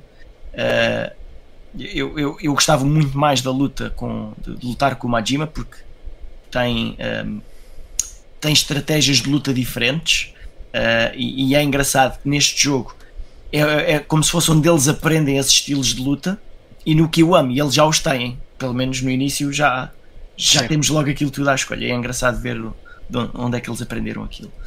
Um, pá, a, história é, é muito interessante. É daqueles jogos em que eu deixo de tra- de fazer coisas urgentes para continuar a jogar. I know. Yeah. E, e vá, vai tudo para a cama e eu vou jogar um bocadinho e vou para a cama quando for de dia. Yeah. Portanto, eu, eu eh, portanto, cheguei ao final muito rápido. Inicialmente, o que eu receava era perder muito tempo a fazer aquelas coisas de tipo, andar lá a jogar nas arcades e jogar beisebol e coisas assim do género. Perdi algum tempo com isso, até perceber que na verdade era, era muito era um pouquinho inútil fazer isso. Era. Um, Mas tens algumas side quests que são de engraçadas. as side quests que são pequenas histórias em que às vezes é só falar com uma pessoa e tal, há uma conversa e está feito. Às vezes aparecem coisas engraçadas e muitas vezes parece que é o jogo a ensinar-nos algumas coisas sobre a cultura japonesa. Tipo, olha, se quando te encontrares com um cliente, tu sentas-te aqui neste sítio que é para a outra pessoa ficar à, à cabeça da mesa, que é a pessoa que fica virada para a porta. E não podemos pedir nada até o convidado chegar. Portanto, o, convidado chegar lá e nós estarmos a beber café já quando o gajo chega, tipo, não, não, o japonês não gosta. Portanto, e é engraçado vermos essas cenas, vermos a- as taras que eles têm com karaokes e gajas e so- softcore, ver lá os vídeos das miúdas. Eu, Fizeste, fizeste Eu lá vi- aquelas, aquelas side quests do, dos columes de telefone.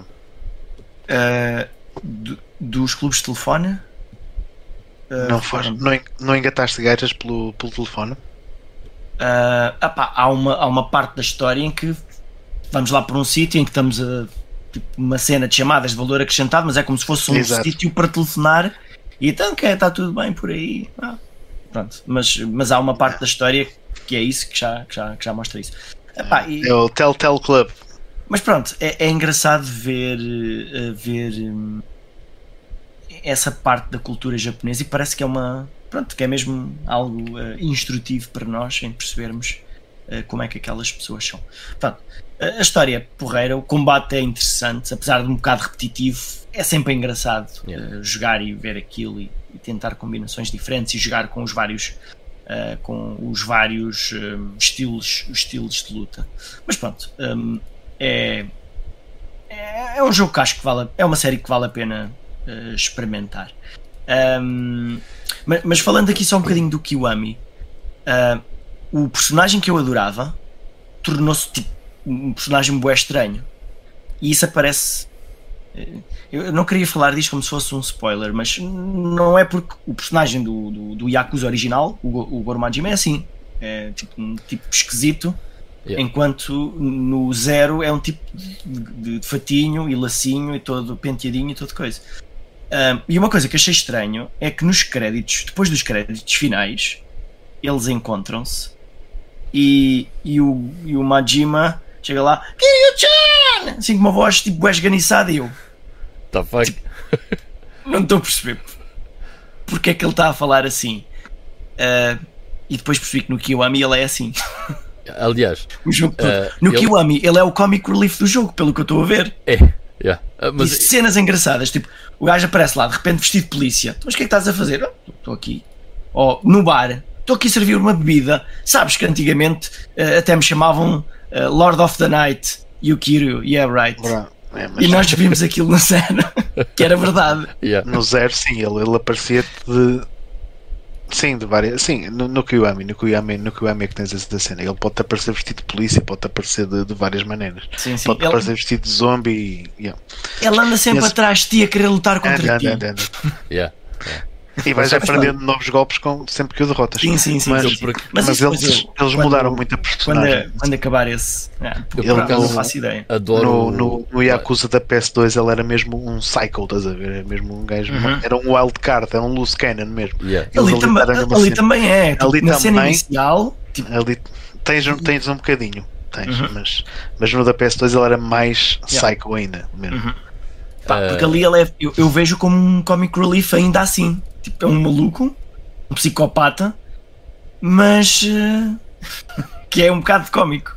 O, Sim. o Majima Goro, o gajo no zero é uma coisa, mas em todos os outros é isso que tu estás a dizer. É um comic relief e é um gajo. is a psycho, né? é um gajo assim meio maluco da cabeça. E no 5 ele já não tem muito isso. Ele já, ah, só que não é muito presente na história. Ele é muito importante para a história, mas não é muito presente. Mas do 1 ao 4 ele é. Yeah, é, é isso. yeah. Mas, é- mas é que no zero não se vê como é que ele. co- Como é, como é que Como é aquilo que- aconteceu. Como é que aquilo. No yeah. fim do jogo, ele sempre estava vestido de uma maneira e de repente tem uma roupa completamente diferente. E alguém comenta, "Então, mas porquê é que estás vestido assim? "Ah, gosto. Pronto, está feito.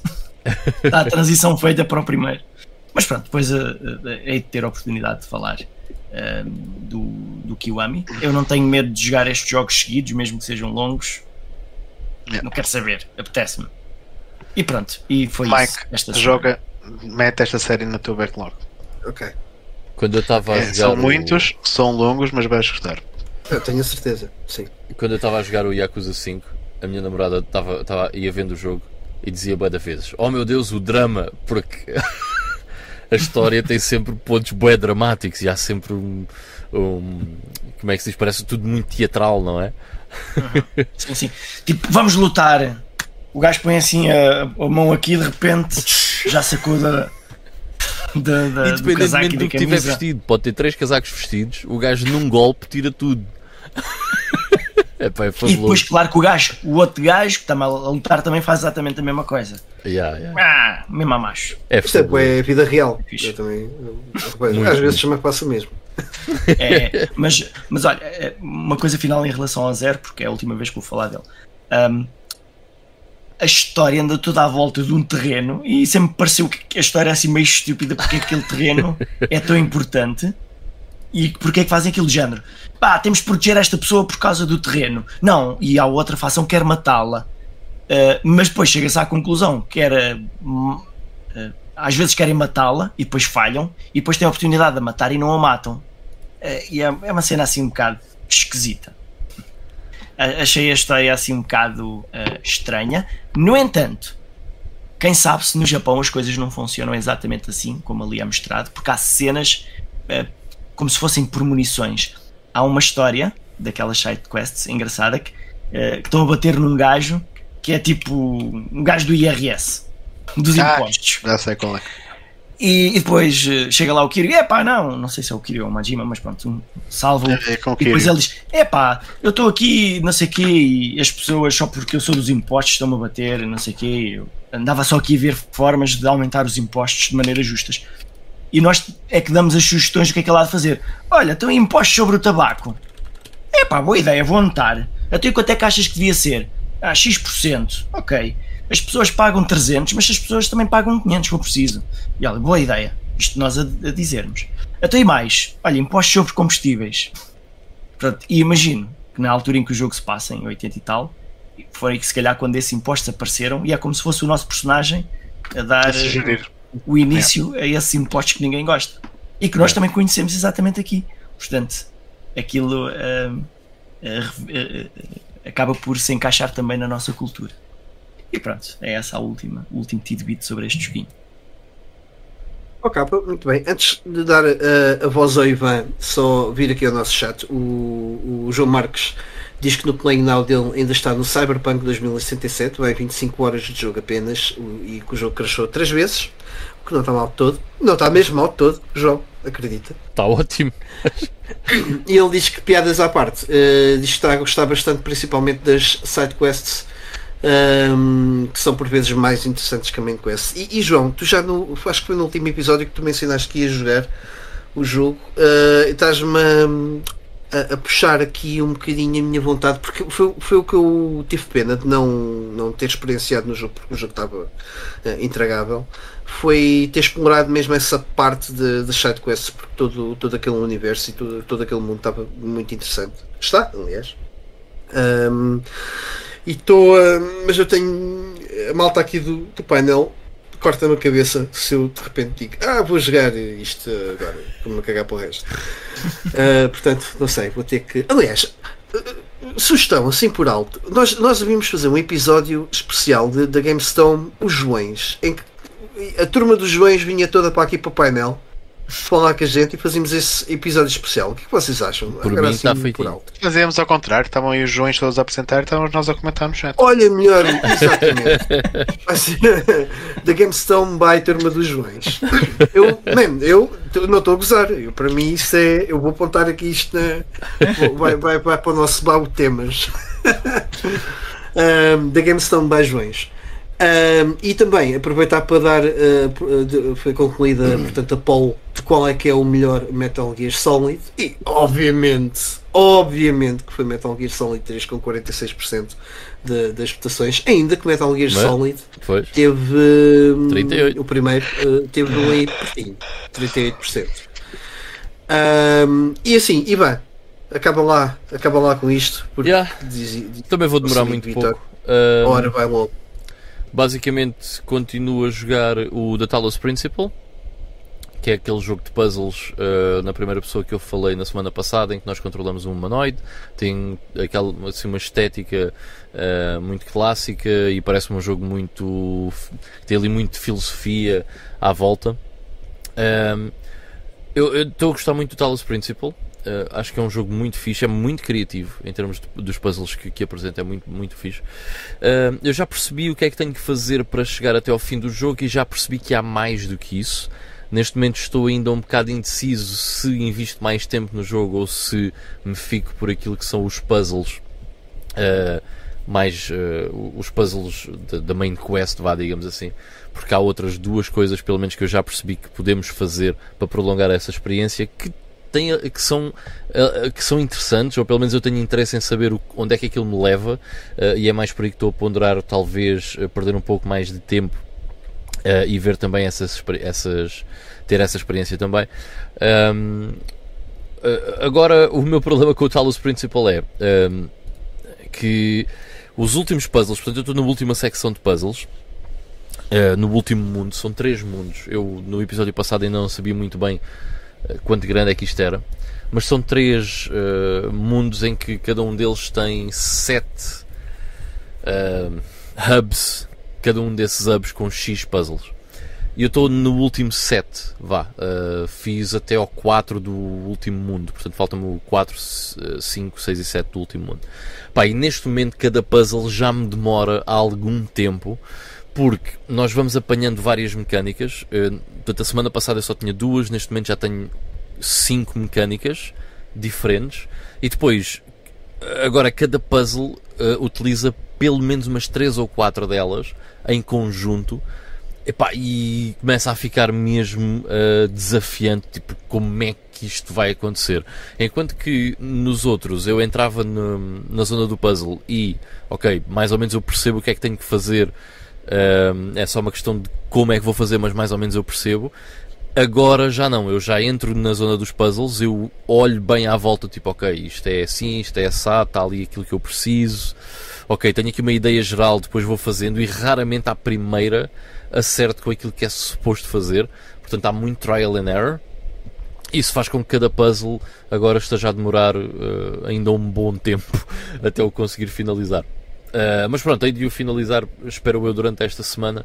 Mas estou a gostar muito do, do jogo. É muito desafiante e é, é muito criativo e muito inteligente na, na maneira como, como os puzzles estão construídos.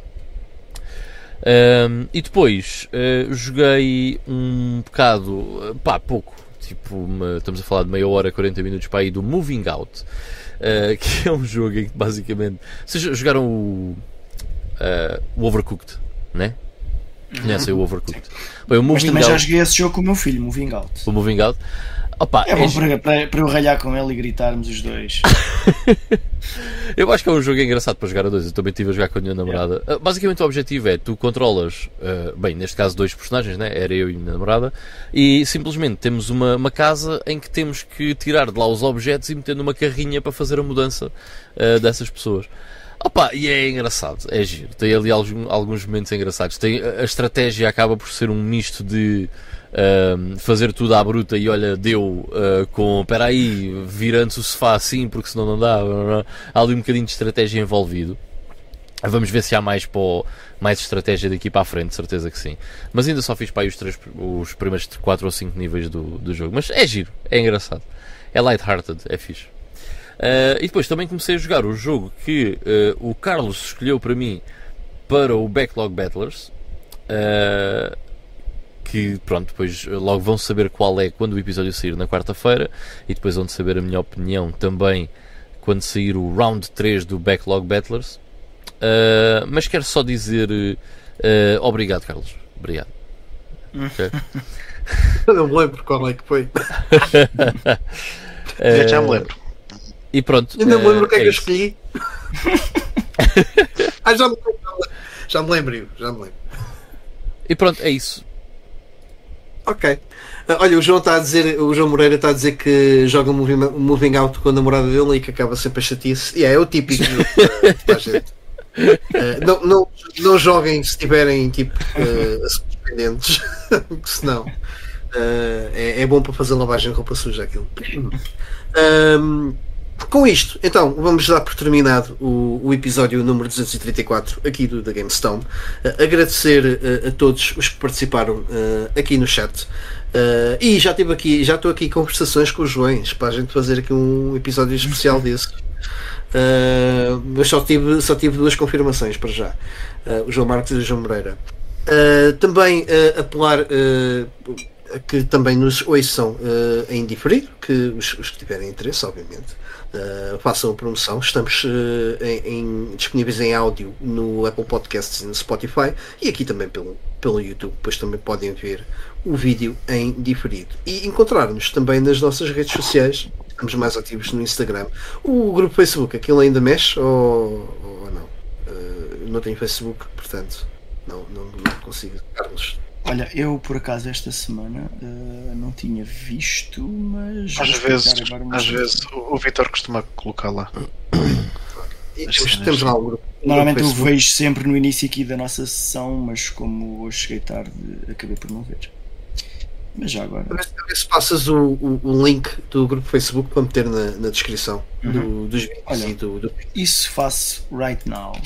Portanto, uh, o pessoal depois juntar-se por lá procurem da GameStorm no Facebook e chegarão lá rapidamente. E da minha parte é tudo. Uh, Desejar-vos uma excelente semana. Caso não tenham reparado, eu comecei com uma t-shirt seca uh, e agora está completamente encharcada. Portanto, hidratem-se uh, e vão à praia mergulhar porque isto está um bocado a modos que calor. Tchau, tchau. Tchau, pessoal. Fiquem bem. Tchau, pessoal. Até para a semana. Tchau.